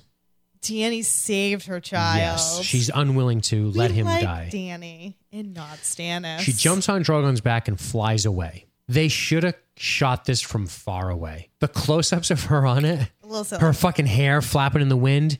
Everyone has already posted it on social media. It's like the never fucking ending story. I the never-ending story. story. Yeah. You know, like Peter Griffin and Family Guy. Yeah. Riding the dragon. That's what I was thinking of the whole time. Like, this is kind of silly. Should have showed it from far away or really, really close up. The moments with her like smiling and her hair flapping and fucking flying away. and it was Missandei's just- like, what about me? I was just like, it's kind of silly, but Just saying. I'm not saying I Drogon- don't like what happened. I'm just saying I didn't love the way it looked. Yeah, and I'm just saying, Drogon's a big dragon. He could probably like at least take Tyrion too. He's really small. That would have been completely ludicrous. All of a sudden, he's like, "Come with me, Tyrion." Then it would be like the never-ending story of just reaching your hand out and Abso-fucking-lutely. letting other people climb on the dragon. The dragon lays his head down like the trained horse for everyone to climb on. He's just like, hold on. He puts his head down. Everyone climbs on his fucking dragon neck. They're like, "Jory, you take the reins." so crazy. Jorah's like, "Well, I have grayscale. Sorry." I but I'm gonna tell you, I was sitting on the edge of my seat, concerned like the Dickens that she was gonna come about on the dragon and start burning harpies from the dragon's back. I was like, please don't go on a harpy burning spree while you're on the dragon's back because that'll look ludicrous. No, because all I I mean, you're right. Her motivation was, "I'm not burning my kid at the fucking stake. Right. I'm taking my kid. We're getting out of here. He's injured. I need to help him." Right. And I just like it because again, this is the same issue where she was scared when she went down and saw her dragons earlier, and this has been this character thing for her all season. And like, there was no fear at all with Drogon. She knew that he was there to protect her. He came, And she wanted needed to protect him. and she wanted to protect him. Thus the bond is formed. They are like real family that don't burn each other at stake. right. This is um, now the barometer we will now like measure all family love against. Like, okay, we got like the incest on one end, but it's like, how good's your family? Like, are, are you going to burn your daughter to the stake? Because then if so, your family's not really good. I Crazy mean, shit, but if huh? you're not going to, then I guess you're okay because Yeah. at least you're not that bad. Well, do we have anything else we want to say? We do have a finale that we can do a lot of wrapping up thoughts on because we got a lot of listener feedback to get to. I hate Stannis. That's all. Well, we're talking about Meereen now. Oh, sorry. uh, Drogon's cool and Tyrion's the best, and I love Jorah again. I liked I, I liked Drogon lighting people on fire. I thought that that was great. I just thought her riding him looked a little silly. I'm not saying it's silly conceptually. I like the idea of the mother of dragons riding a fucking dragon. That's cool, right? But I just was like, it looks a little silly. Well, again, when you have this is a budgeting thing, HBO. Yes, it you is. had your White Walkers, and we're happy. yes, We don't need a close up of Dany riding her dragon when Right. you blew your budget last week. right. We're not gonna complain. It's cool. We're with you. We're with you. We want the White Walkers. Dragons Anyway. in the distance. Let's get to our listener feedback because we got plenty. Oh my god. All right. I've got, let me tell you how many I got. One, two, three, four, five, six, seven, eight, nine, ten, eleven. I've got some shorter ones than you, and I have more than you. long ones. Yeah, so I'm going to read a couple and then I'll let you go. Okay. Starting with Jesse Ellis. Stannis, wow. I didn't see Shireen being burned at the stake coming. That was probably the most disturbing thing I've ever seen on TV. I don't know how I feel about Stannis now. I'm changing our relationship status to complicated while I figure it out. That was good. Holy shit, Ser Jorah has an arm. That spear was a was massive. Yeah, I know, right? And he sent it sailing into that attacker like it weighed nothing at all. I was pretty surprised to see Drogon's scales getting pierced by those spears. Yes. Maybe dragons get tougher as they age. Dany's dragons are still pretty young after all. I was also surprised to see any Sons of Harpy sticking around after he roasted a bunch of them. Bold move. Jesse, agree with everything they said, and I think I said all of that stuff. Absolutely. Maybe he's right, though. As they get older, the scales get tougher. They're still pretty young. That's a good call. They're just little babies. It's a good call. Thanks for that, Jesse. Dragons. Elton McManus says, friend from across the pond, the last scene just ruined it for me. it just didn't seem to fit at all. I'm sure in the books it's fine, but for TV, you need to stand back and think, okay, a long shot here might be better. I agree with you, Mr. McManus. Mm-hmm. He continues by saying, also, the scene leading up to her dragon appearing seemed a little flabby and drawn out for no reason. GOT was so decisive with its storytelling, this just seemed a weak, arsed attempt to get a dragon into the episode. So he's saying all the stuff leading up to the dragon showing up seemed kind of weak. He might mean the stuff beforehand, like I said. Like I don't, I don't know if he's saying the same thing I'm saying. Like where we have Jorah doing this thing, and it just so happens he gets an opportunity to defend his queen. Yeah, Maybe. cute. I don't know if that's what he's saying, but he did say sad face. Thank you very much for that, Mr. McManus. Uh, I agree with you on the choices of how they shot that dragon. Definitely farther away works better. Mm-hmm. Go ahead. Um, I have Tory Hunter, not the baseball player, a real person. Well, he's a real person, but you know what I mean. That's fucked up. You know what I mean, Tory Hunter. I like Torrey Hunter better than the baseball player. Take that. Me too. Just saying. Continue. Just what we needed. Another sideways glance from Olly. Mm. Arya has a staring problem. What Mar what I like the way you just it's like stream of conscious. This is a great comment. What Meryn fucking Trant considers the sleekest little minx is fairly disturbing. Can't wait for part two of the Jaime and Bronn Roadshow. I couldn't be more disappointed with Stannis if he had punched Ser Pounce. wow. Tory Hunter, a man after my own heart. Meow. How dare you? At least now my relationship with Brienne is less complicated. No amount of half immersed nipple baths will cleanse the red whore for me. Where the fuck are all the Unsullied? This is a great comment. Gave them all the day off? She has 8,000 and only a couple dozen are guarding their queen? Thank the seven Fucking that. Daario can walk the can walk the talk. That Jorah has a raging throner for his queen. that Tyrion has Missandei's back. Oh, and that Drogon don't take no shit. Tori, I laughed the fuck out loud as that first group of harpies went up in flames. so did I. Gross the MFers. Where's my popcorn? I. Tori, that was the shit. That was a good comment. That was highly entertaining. Nice work. I have Lee Pang. Mr. Pang says, "Thank the old gods and the new that the show was has digressed from the books. No boring book spoilers. No nuff said on that. My science brain was offended at how easily tents, horses, and massive wooden sieges devices burned up in freezing cold and heaps of snow. But okay, fine. Pause. Mr. Pang couldn't agree with you more. But my thing was more like, how the fuck did they get down there? Anyway." The Unsullied, he continues, the Unsullied are suffering a bit of convenient ineffectiveness, again, with how easily Sons of Harpy run over them. But Dragon? Beyond that, awesome all around. How great is to see Daenerys, Tyrion, Jorah, and Daario battling a zombie army? Let's be honest, Sons of the Harpy are basically stealth zombies. awesome. Thank you, Mr. Pang. That's good shit. His science brain. I was like, yeah, absolutely. How the fuck are they doing this? That's the truth. Do you got a long one? Yeah. Let me go with Keith. Okay. Good old buddy Keith says, I look forward to Dean taking out the Outrage Brigade once again this week. if posts this morning are any indication. I've literally had people tell me Shireen's death was gory, despite the fact that it isn't shown. Disturbing, 100% gory, not a chance. Couldn't agree with you more, Keith. It's not gory at all. You don't see anything. Disturbing as shit, Oh yeah. not gory. I'm, agree- I'm in agreement with that. He continues by saying they have been foreshadowing Shireen being sacrificed almost all season. Davos also knew she was in danger and has tried to protect her. He didn't want her to be taken to the wall, then he didn't want her to be taken with the army. He knew the only reason she would be there is just in case they needed to do this sort of thing. Absolutely, Keith. Couldn't agree with you more. And it's sad. Keith maintained perspective on Stannis, um, where I did not. I was like, oh, he's a fucking good guy. And then I'm like, wait a second. If I go back and recount all the shit he's done, is he? Is he? That's the question that remains tonight. Is he? I don't know. Is anyone? Who the fuck knows? Silly show. True. Go ahead. I have a comment. I'm sorry. Thank you, Keith. I have a comment from great new friend of the show, Big Lou. Big Lou! Poor Big Lou. I know you have another name in real Big life, Lou in the house. You're stuck with this one. Um, I thought Stannis burning his daughter was brilliant. I'm sure, like, he doesn't actually mean like, hey, that was like really fucking loving people burn their kids. He means it was it was Yeah. sufficient firelight to read his book. I think the show has, for a bit too long, allowed people to lapse back into the traditional fantasy mode. These be good guys, them there be bad guys, allowing flights of fantasy of some good guys turning up and smashing up all the bad guys. Cue happy endings, puppies, love them. Full frontal of your choice. Big Lou, you're right. Talking Big to me. fucking Lou. Um, First of all, can I pause? So far, so good, brilliant. By the way, I was one of the I was one of the fooled. So I'm glad he wrote this comment because it's I'm with him so far. I don't know if I'm I'm gonna really say well maybe brilliant. It is pretty brilliant. Not not emotional. not saying I agree with it ethically. I'm just saying it is probably No, a brilliant I'm sure writing Big Lou choice. doesn't either. I'm sure No, he's no. not like, hey, I burn people at the You stake don't know all about the time. you don't know about Big Lou's past, huh? You don't know about Big Lou. Poor guy. Fucking guy. Um, This is, however, Game of Thrones. There are no good people, even when characters that become fan favorites are, after all, despicable people. The show has turned its focus to religion more recently, and of all the players in the game, Stannis is one of the few that understands the true stakes at play. Sacrificing his child for the cause is powerful stuff. Look at the nonsense at King's Landing the Queen Mother has created from worrying about losing power, or in fact, the story of pretty much any other character apart from perhaps Jon, and compare the real shit, pardon the language, that Stannis has and is having to deal with. It's a whole different ballgame. He has seen The Walking Dead, not the TV show, The White Walkers. Maybe he's seen the TV show too. I don't know.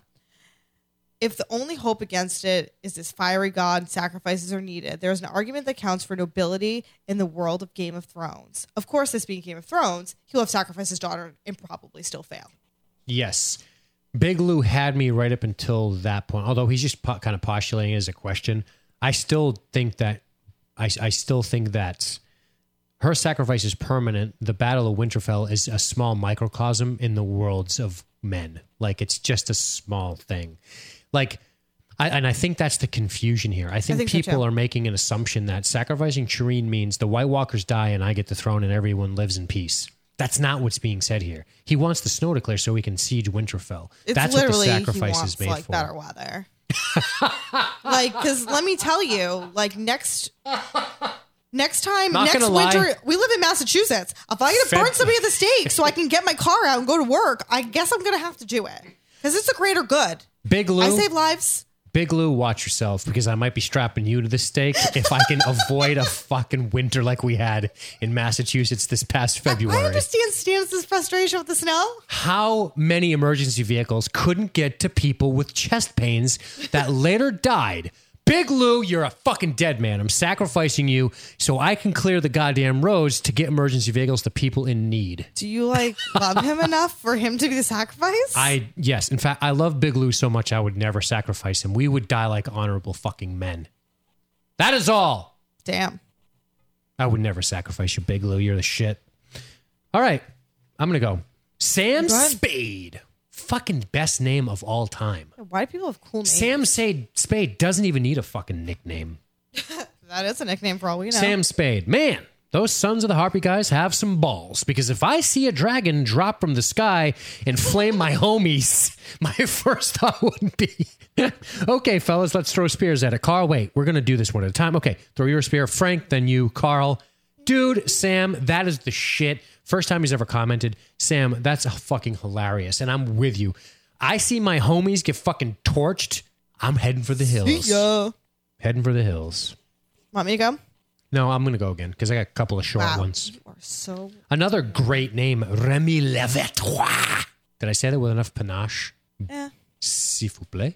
Uh, Remy. Rem, I call him. Rem is the host of the Sci Fi Movie Podcast. They are our brothers in the North defending the wall up in Canada. That's right. And They're um, from Canada?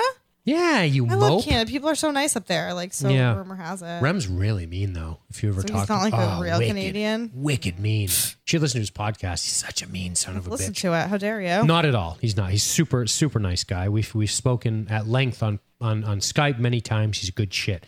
We're gonna be collaborating at some point in the future. I don't know how, but we will be.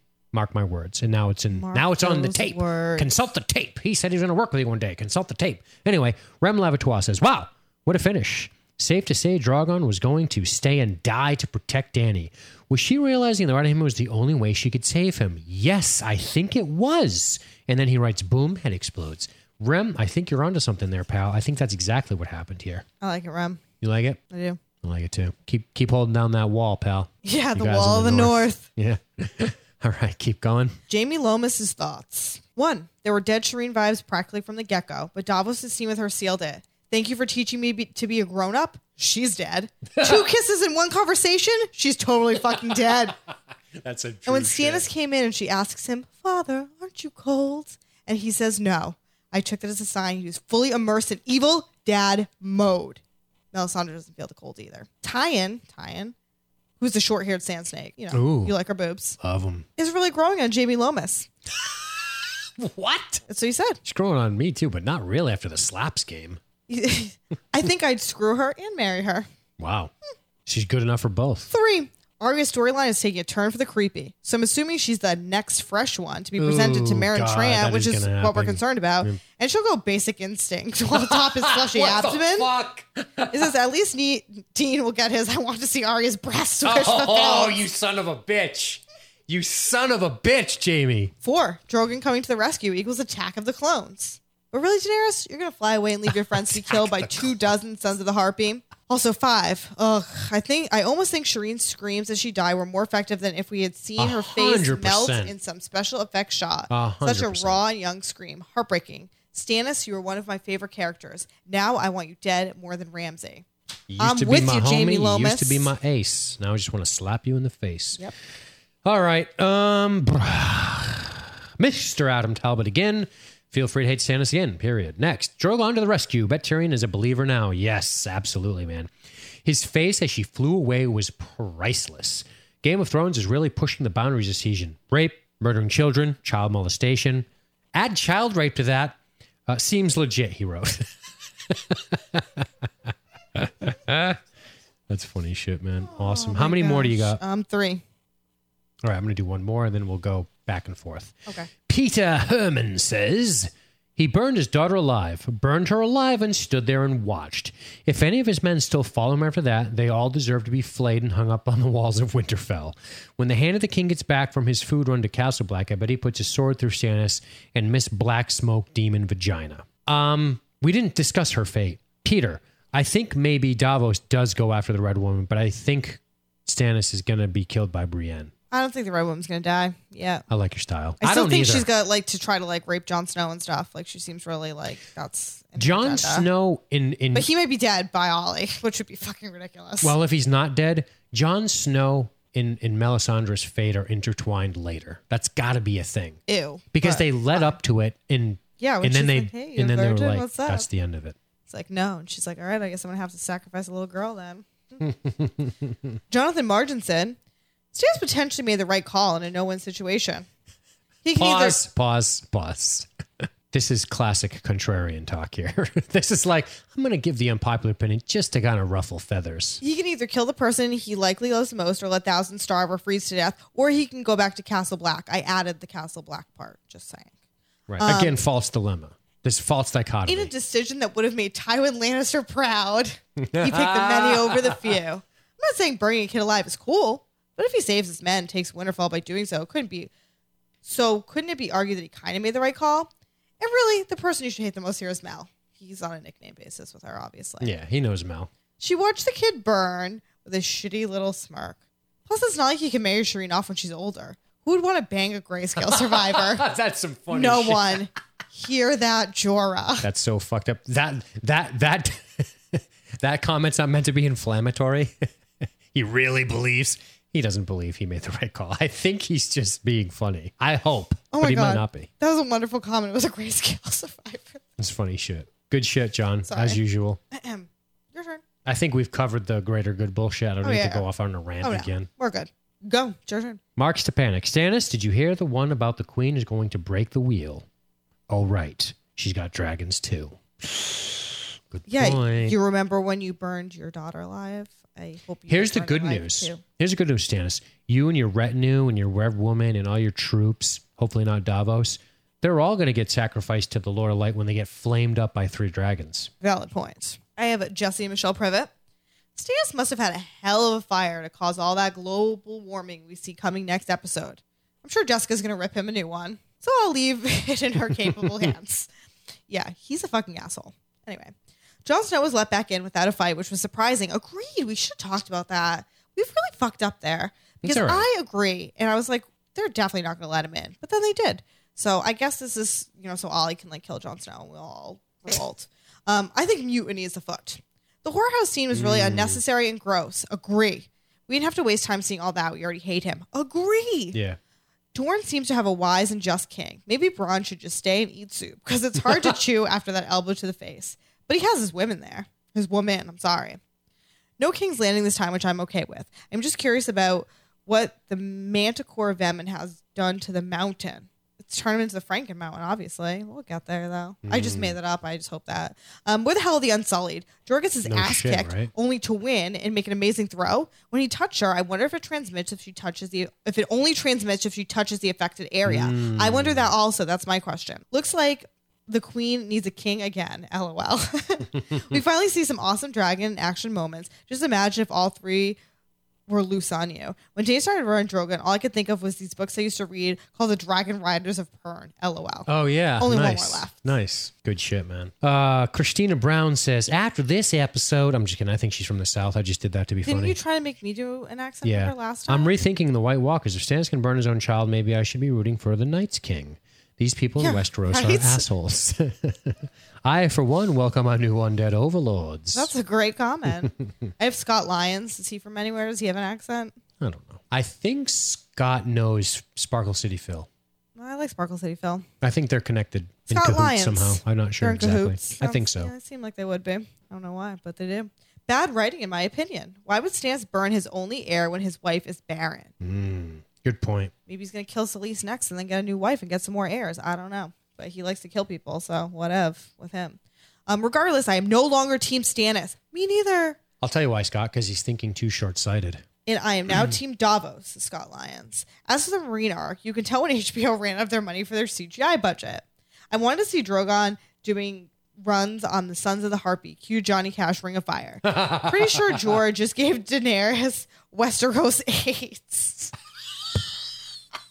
That's so fucked. Oh my god, I can't. That was really funny. Scott, Also, hold on. What the fuck, Scott? How dare you make light of a horrible disease such as AIDS? Oh my Yeah, god, what funny, a fucking Scott. insensitive prick you are. Jesus Christ. like this controversy on That these was a great comment. Continue. Oh, it's still it's still going. Oh, okay. Also, I can't get into the ball game with a drink, but these people can get in with bronze masks and weapons. Time to upgrade security at the fighting pit. Oh my god, that was amazing. How's it the Davos can't get an accurate count on how many dead they have, but can accurately approximate how many men raided their camp? I'm struggling with my love of the show. Also, he knew exactly how many horses died, which was kind of weird too. Yeah. Just saying. Yeah. That that was the There's a greatest couple thing of slip ups in that I've ever read about that you can't sneak anything into a baseball game. but these sons of Harpy bring fucking everything. Like, yeah, we got a bunch of swords and shit. Oh, that was beautiful. Awesome. I loved it. Okay, I'm done. All right, my final comment, mm, and it's a good one. Christian Cortez. I knew that goofy scene with Arya selling her fresh oysters last week was an uncomfortable double entendre, but didn't think they'd keep the corny joke going. the child roasting scene was tough to watch. I think that villainized Stannis' whole campaign. There's no going back now. They might as well write the whole storyline off. My favorite scenes were definitely with Daenerys. I like how they showed her three protectors. Tyrion defends her with his intellect. Jorah defends her with his fighting skills. And finally, the dragon defends her on an epic scale. I think Daario was on this list. I was like, what did Daario defend her with his good looks? Like, where is he on here? Awesome climax, that's what she said. I think by flying away with the dragon and leaving everybody behind, she definitely shows what's most important to her. Yeah, her children. Yeah. Stannis. I don't know how long I can get mileage out of this, but I'm still going. Well, hot diggity damn. Final thoughts, predictions, go. I like the Stannis dying by Brienne. I'm really pro that. Most important thing right now is Stannis' death. That's what I'm really like. Oh, and maybe I could see Littlefinger again. Just saying, like, because he's awesome and I miss him. Um, if Olly kills Jon Snow, I will revolt, and that will be bad. And um, our listeners are awesome because those are really good comments, and I'm so excited They that there was so much fucking shit to talk about. Good comments. Um, hopefully, Mr. John Margin knows I was breaking his balls by calling him a contrarian. Just kidding. We hate you, John. No, I'm just kidding. No, he, no, I'm, I'm, I'm it was, but it was funny. It was an awesome comment. Um, but anyway, What if John Marginson like writes in? He's like, "No, I actually literally meant that all, Dean. How dare you?" he's like, I totally believe that you should He's like, sacrifice "I your daughter sacrifice to. Uh, children all the time." well, I already told you, Big Lou's Fucksville. Because I need my roads cleared. You better hope that we have a good winter this year, Lou. Where does it end, Stannis? Where does it end, you fuck? Hopefully before they get to our listeners. Oh shit. All right. Um, I'm gonna I'm gonna offer a couple of things by a couple of different people. Um, speaking of John Marston, one of the reasons I brought him back up is in addition to some of the comments, people actually put out some prediction, and I'm going to give you some of his. He says, John says, Cersei demands trial by combat, and the zombie mountain comes to her aid. That's fucking brilliant, John. I'm writing these down so next week we can either make fun of people or pat them on the back. All right. He then says, "Stan- Stannis takes Winterfell. I mean, I think there has to be some kind of productive outcome for killing Shireen, right? The dudes running the show aren't that cruel. Anyone? Bueller? Nine times. Uh, Ramsay gets away, maybe tosses Theon under the bus while doing so. Hmm, I like that. Brienne rescues Sansa in the chaos of battle, plans to bring her to the wall where Jon will protect her. Speaking of Jon, Olly attempts to assassinate him for the greater good. Huh? Yep, I'm with you on that. Jon lives, but we have to endure a cliffhanger. I like your, I like Oh, your Dean style. is- I like your style, kid. Dean is pro cliffhanger with Jon almost dead. Maybe Jon gets stabbed and we fade to black. I don't know. The showrunners telegraphed all season about how Jon is a, of Stark and Targaryen lineage. There's no way someone that special punches out of the show. I'm pretty sure he has to deliver some Valyrian steel to the Night's King's face sometime in season seven. Yes. Jess Salis predicts Dany frees her other two dragons and they have a family meeting. She tells him how disappointed she is in them, but ends their grounding under the condition that they bring her some Sons of Harpy, crispy Sons of Harpy. Nice. Sir Jorah reveals Grayscale. The trial in King's Landing commences and ends with Franken Mountain smashing his way in, slaughtering the High Sparrow and Lancel, and creating more great TV. Olly confronts Snow, tries to kill him. Maybe Sir Alliser saves the day. Stannis and his army are saved by some miracle and assault Winterfell. Brienne takes advantage of the chaos to spill some Bolton blood. Keith says, as to what is next, Jorah, Daario, and Tyrion try to run Meereen while wondering when Daario will return. Agree 100%, Keith. He then says, Sansa, Sansa finally gets Reek to help her, and we get Brienne's purpose for being there. Arya's going to likely pretend to be a child prostitute and get Meryn fucking Trant alone, much to the disapproval of the faceless man. Oh, and some Cersei resolution. Awesome. Great, great predictions, guys. All good shit. We'll either make fun of you or be proud of you next time. All right. Well, that about does it for us. Uh, we hope you guys enjoyed the uh, ranting and raving and the wonderful comments by our listeners. And uh, if you took anything personally, go fuck yourself. All right, ladies and gentlemen, thanks for checking out LSG Media's coverage of A Game of Thrones. Make sure you check us out on the web at libertystreetgeek.net. That's libertystreetgeek.net, where you can see other shows we have like The Walking Dead and the Science Fiction Film Podcast. All right, folks, we will catch you next week. Have a good one.